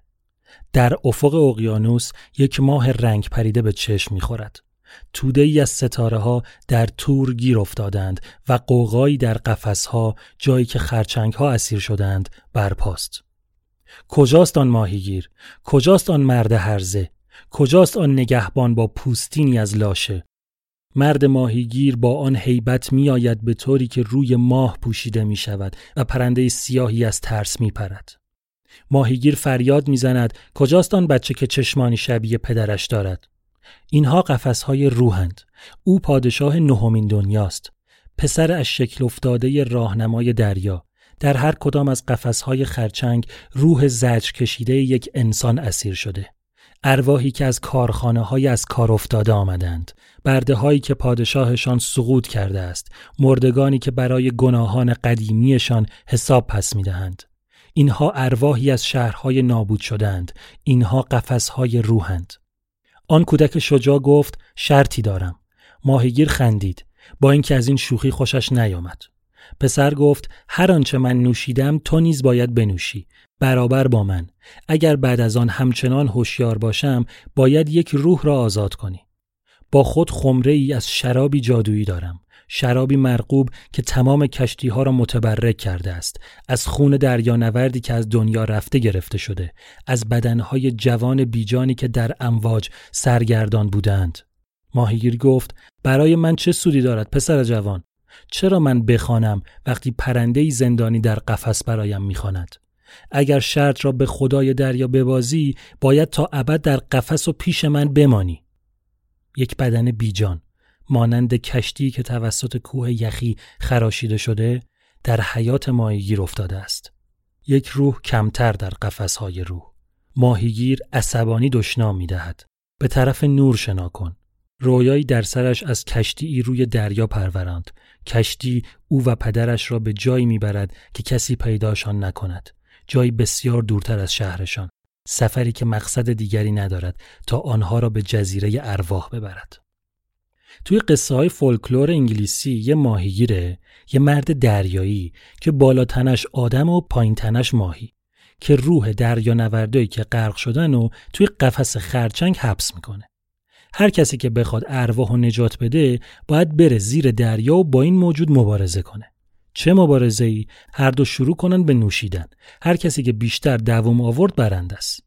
اگه ماهیگیر ببازه ارواح آزاد میشن و اگه ببره حریف رو توی همون قفس‌ها حبس میکنه. استینگ از این قصه توی این آهنگ استفاده کرده، اونم چه استفاده خفنی. اینجا ورق برگشته. حالا بیلی اومده که روح پدرش رو نجات بده. این ماهیگیر خبیثی که ازش میشنویم همون 3 سالیه که روح پدر رو توی جریان زندگی استینگ حبس کرده بوده و اجازه نمیداده که رهاش کنه. استینگ حالا با این خیال داره میجنگه و آخرش میتونه روح گیر افتاده پدرش تو فکر و خیال روزانش رو آزاد کنه. دقت کردین آخر آهنگ چی شد؟ استینگ برگشت به اولین ترک آلبوم و همون حرفایی که آخر اون زده بود رو تکرار کرد.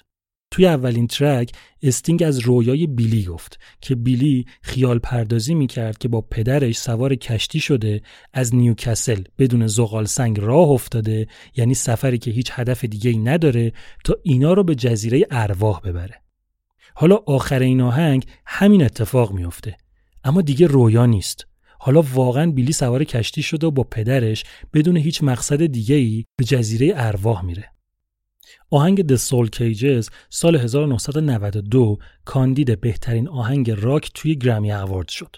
همون سالی که آهنگ اینتر سندمن متالیکام کاندید بود. اما خب استینگ جایزه رو برد.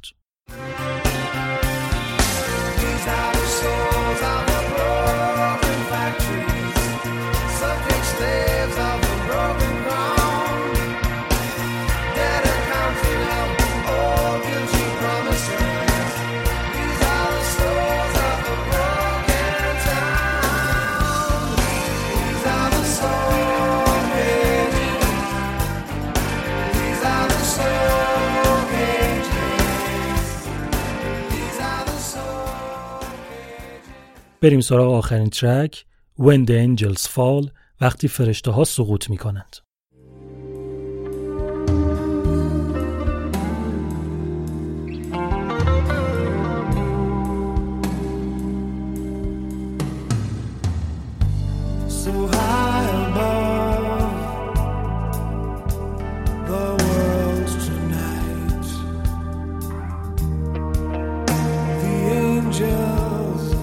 Just sleeping and underneath a bridge of stars. امشب از فراز جهان فرشتگان ما را در خواب می‌نگرند و من در زیر پلی از ستارگان رویای امنیت را خواب می‌بینم. اما شاید این رویا باشد که ما را خواب می‌بیند، که با مرغان دریایی اوج می‌گیریم، که سوار بر عقاب‌ها هستیم. آنگاه که فرشتگان سقوط می‌کنند و سایه‌ها در رویارویی با طوفان روی دیوار می‌افتند، چیزی ما را تسخیر می‌کند. صلیب پدرت را به آرامی از روی دیوار بردار. سایه‌اش هنوز باقی مانده. ببین که کلیساها با صدایی مهیب فرو می‌ریزند که هر چرا که در بر می‌گیرند ارواح ژنده‌پوشی از آدمای ژنده‌پوشی است که خانه‌شان را گم کردند و بین خرابه‌ها و در دشت هموار و بین سنگ قبرها به دنبال آن می‌گردند. اینها پاهای من است، اینها دستان من است، اینها فرزندان منند و این تقاضای من است که فرشتگان را به زیر بکشید، از جلوی چشمانم دورشان کنید، هرگز نمیخواهم آنها را ببینم. میلیونها خورشید در آسمان است، دستان تو خالی است، خیابانها خالی است، نمیتوانید کنترلمان کنید، دیگر هیچ وقت نمیتوانید کنترلمان کنید، آنگاه که فرشتگان سقوط میکنند. اینجا و توی آخرین آهنگ از بیلی میشنویم که عذاب میکشه، اما نه به خاطر مرگ پدرش، بلکه به خاطر مذهبی که نمیذاره به آرامش واقعی برسه. بیلی تصمیم میگیره با برداشتن صلیب از روی دیوار مذهب رو کنار بذاره، هرچند که هنوز سایش روی دیوار باقی مونده. بیلی میخواد که هیچ وقت فشار مذهب روی شونه های بچه‌هاش نباشه تا اونا هیچ وقت چیزی که اون تجربه کرده رو تجربه نکنن. یه پایان بی‌نظیر برای یه داستان بی‌نظیر.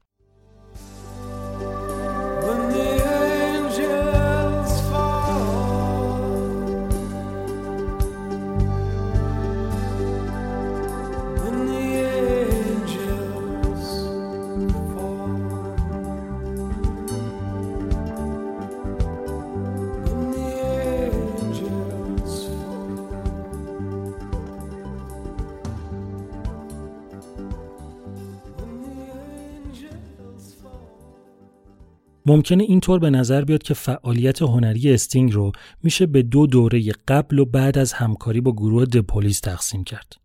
اما خیلیا از جمله خود استینگ آلبوم The Soul Cages رو مهمترین مقطع فعالیت هنری استینگ میدونن. انگار که این آلبوم و احساسی که پشت اون بوده رفته باشه به اعماق وجود استینگ و شیره خلاقیتش رو مکیده باشه بیرون. انگار نگاهش رو به زندگی و هنر تغییر داده باشه. استینگ به خاطر این آلبوم توی همون سال یعنی 1991 دکترای افتخاری موسیقی از دانشگاه نورثامبریا رو گرفت و شهرت و محبوبیتش از همیشه بیشتر شد. سال 1993 استینگ آلبوم چهارمش رو به اسم 10 Summoners Tales منتشر کرد. آلبومی که این دفعه با یه فضای متفاوت در مورد عشق و اخلاقیات حرف میزد. این آلبوم یه آهنگ جاودانه داره که همتون خیلی خوب میشناسینش، Shape of My Heart. استینگ توی این آهنگ داستان آدمی رو تعریف میکنه که قماربازه، کسی که زندگیش رو گذاشته سر ورق بازی، نه به خاطر اینکه برنده بشه، واسه اینکه بتونه از یه چیزی سر در بیاره، از اینکه رازی که پشت شانس هست چیه، چه توجیه علمی برای اتفاقی که موقع بازی میفته وجود داره و مذهب در مورد این شانس چی میگه. این قمارباز در اصل قمارباز نیست، یه فیلسوفه، برای احترام یا پول بازی نمیکنه، فقط میخواد از قانونی که سر میز حاکمه سر در بیاره. اصولاً هم واسه یه پوکرباز نشون دادن احساسات بی‌معنیه، پس این آدم ماسک بی‌تفاوتی رو به چهره زده. این واقعاً یکی از بهترین آهنگای استینگه، یه تیکش رو گوش کنین.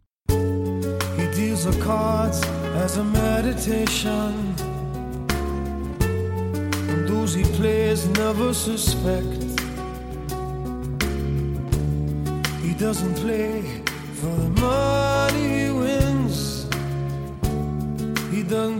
for respect. He deals the cards to find the answer.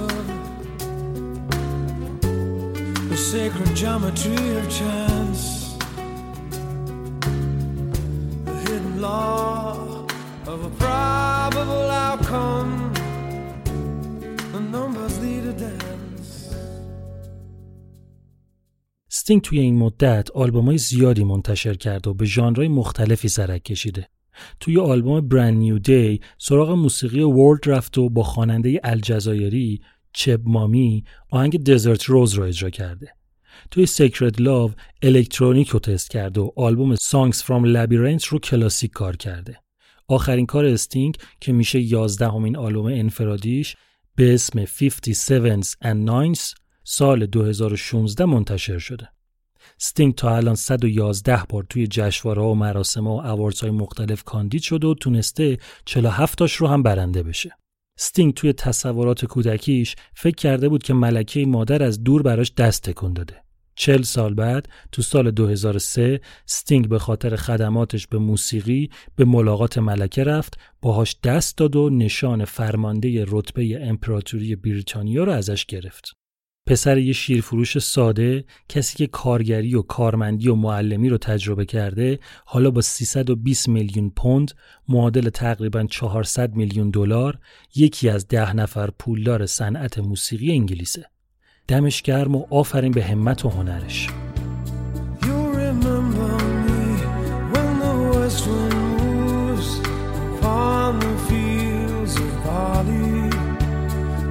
Forget the sun in his jealous sky as we walk in fields of gold.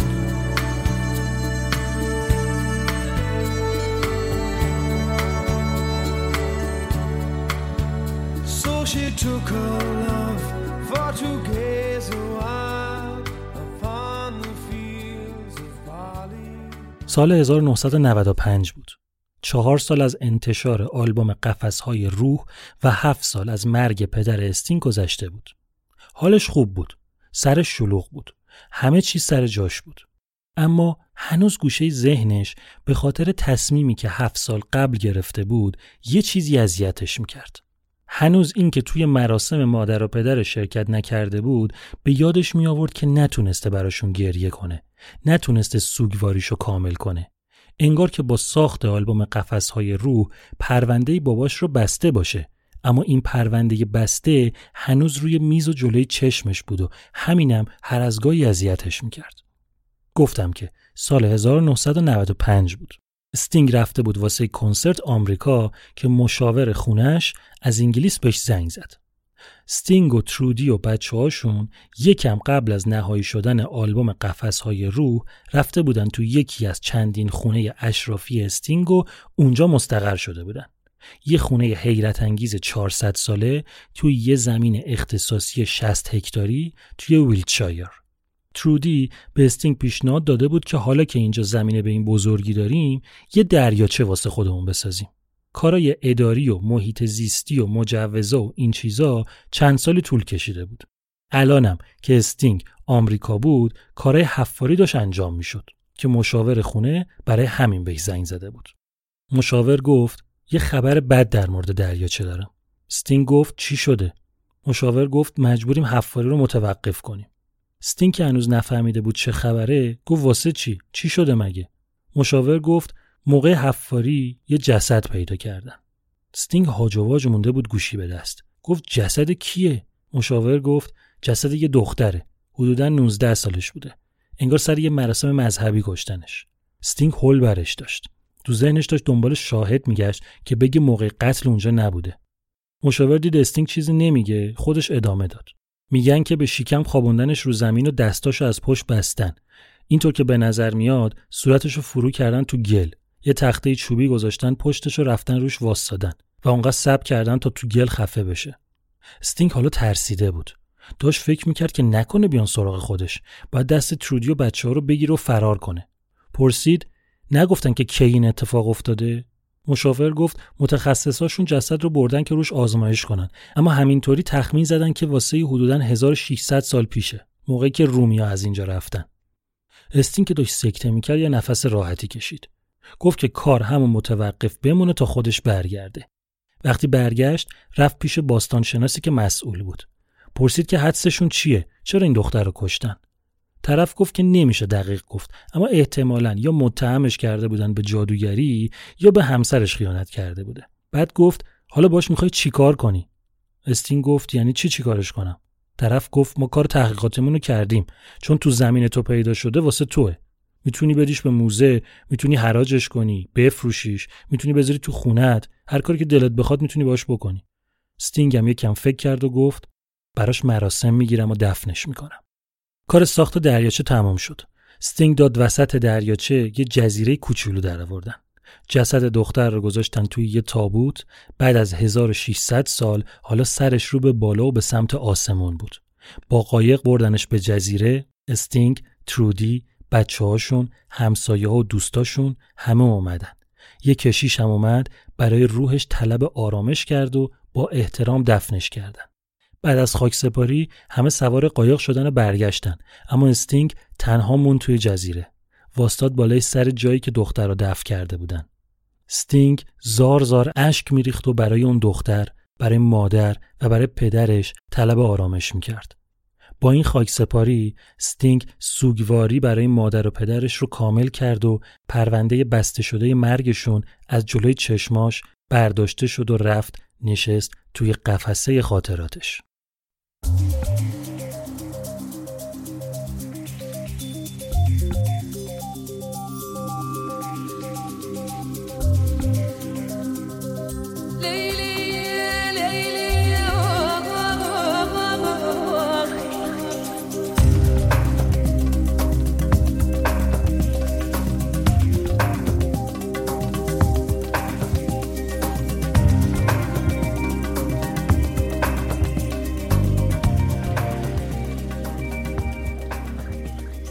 چیزی که شنیدین 14مین قسمت از پادکست آلبوم بود. آلبوم رو من بردیا برج نژاد میسازم. طراحی لوگو و کاور با نیما جمالی و ضبط این قسمت رو فائقه تبریزی انجام داده. مثل همیشه آهنگای این آلبوم میتونین از کانال تلگرام پادکست دانلود کنین. وبسایت آلبوم و تلگرام و توییتر و اینستاگرام رو هم که دیگه خودتون میدونین. لینک همشون توی بخش توضیحات هست. یه چیزی هم توضیح بدم اینجا. آخر قسمت 12 که در مورد آلبوم The Dark Side of the Moon پینک فلوید بود، قول دادم که ادامه داستان رو توی یه قسمت دیگه تعریف میکنم. ماجرا اینه که من همون موقع ادامه اون قسمت رو ساختم. منتها برنامه این بود که توی احتمالاً اردیبهشت اون قسمت اول تبدیل به یه اجرای زنده بشه، بعد منتشر بشه. ماجرای کرونا این برنامه رو به کل به هم ریخت و به نظرم نمیاد حالاها درست بشه. واسه همین من اونو فعلا نگه داشتم تا ببینم موقعیت اجرای زنده پیش میاد یا نه. چون خیلی ازم سوال شده گفتم که اینو اینجا توضیح بدم. ممنون از اسپانسر این قسمت LastSecond.ir. سر و تن همه مامانها و باباها سلامت. یاد و خاطره همه مامانها و باباهایی که از دنیا رفتن گرامی و جاودان. 14 آمین آلبوم تموم شد.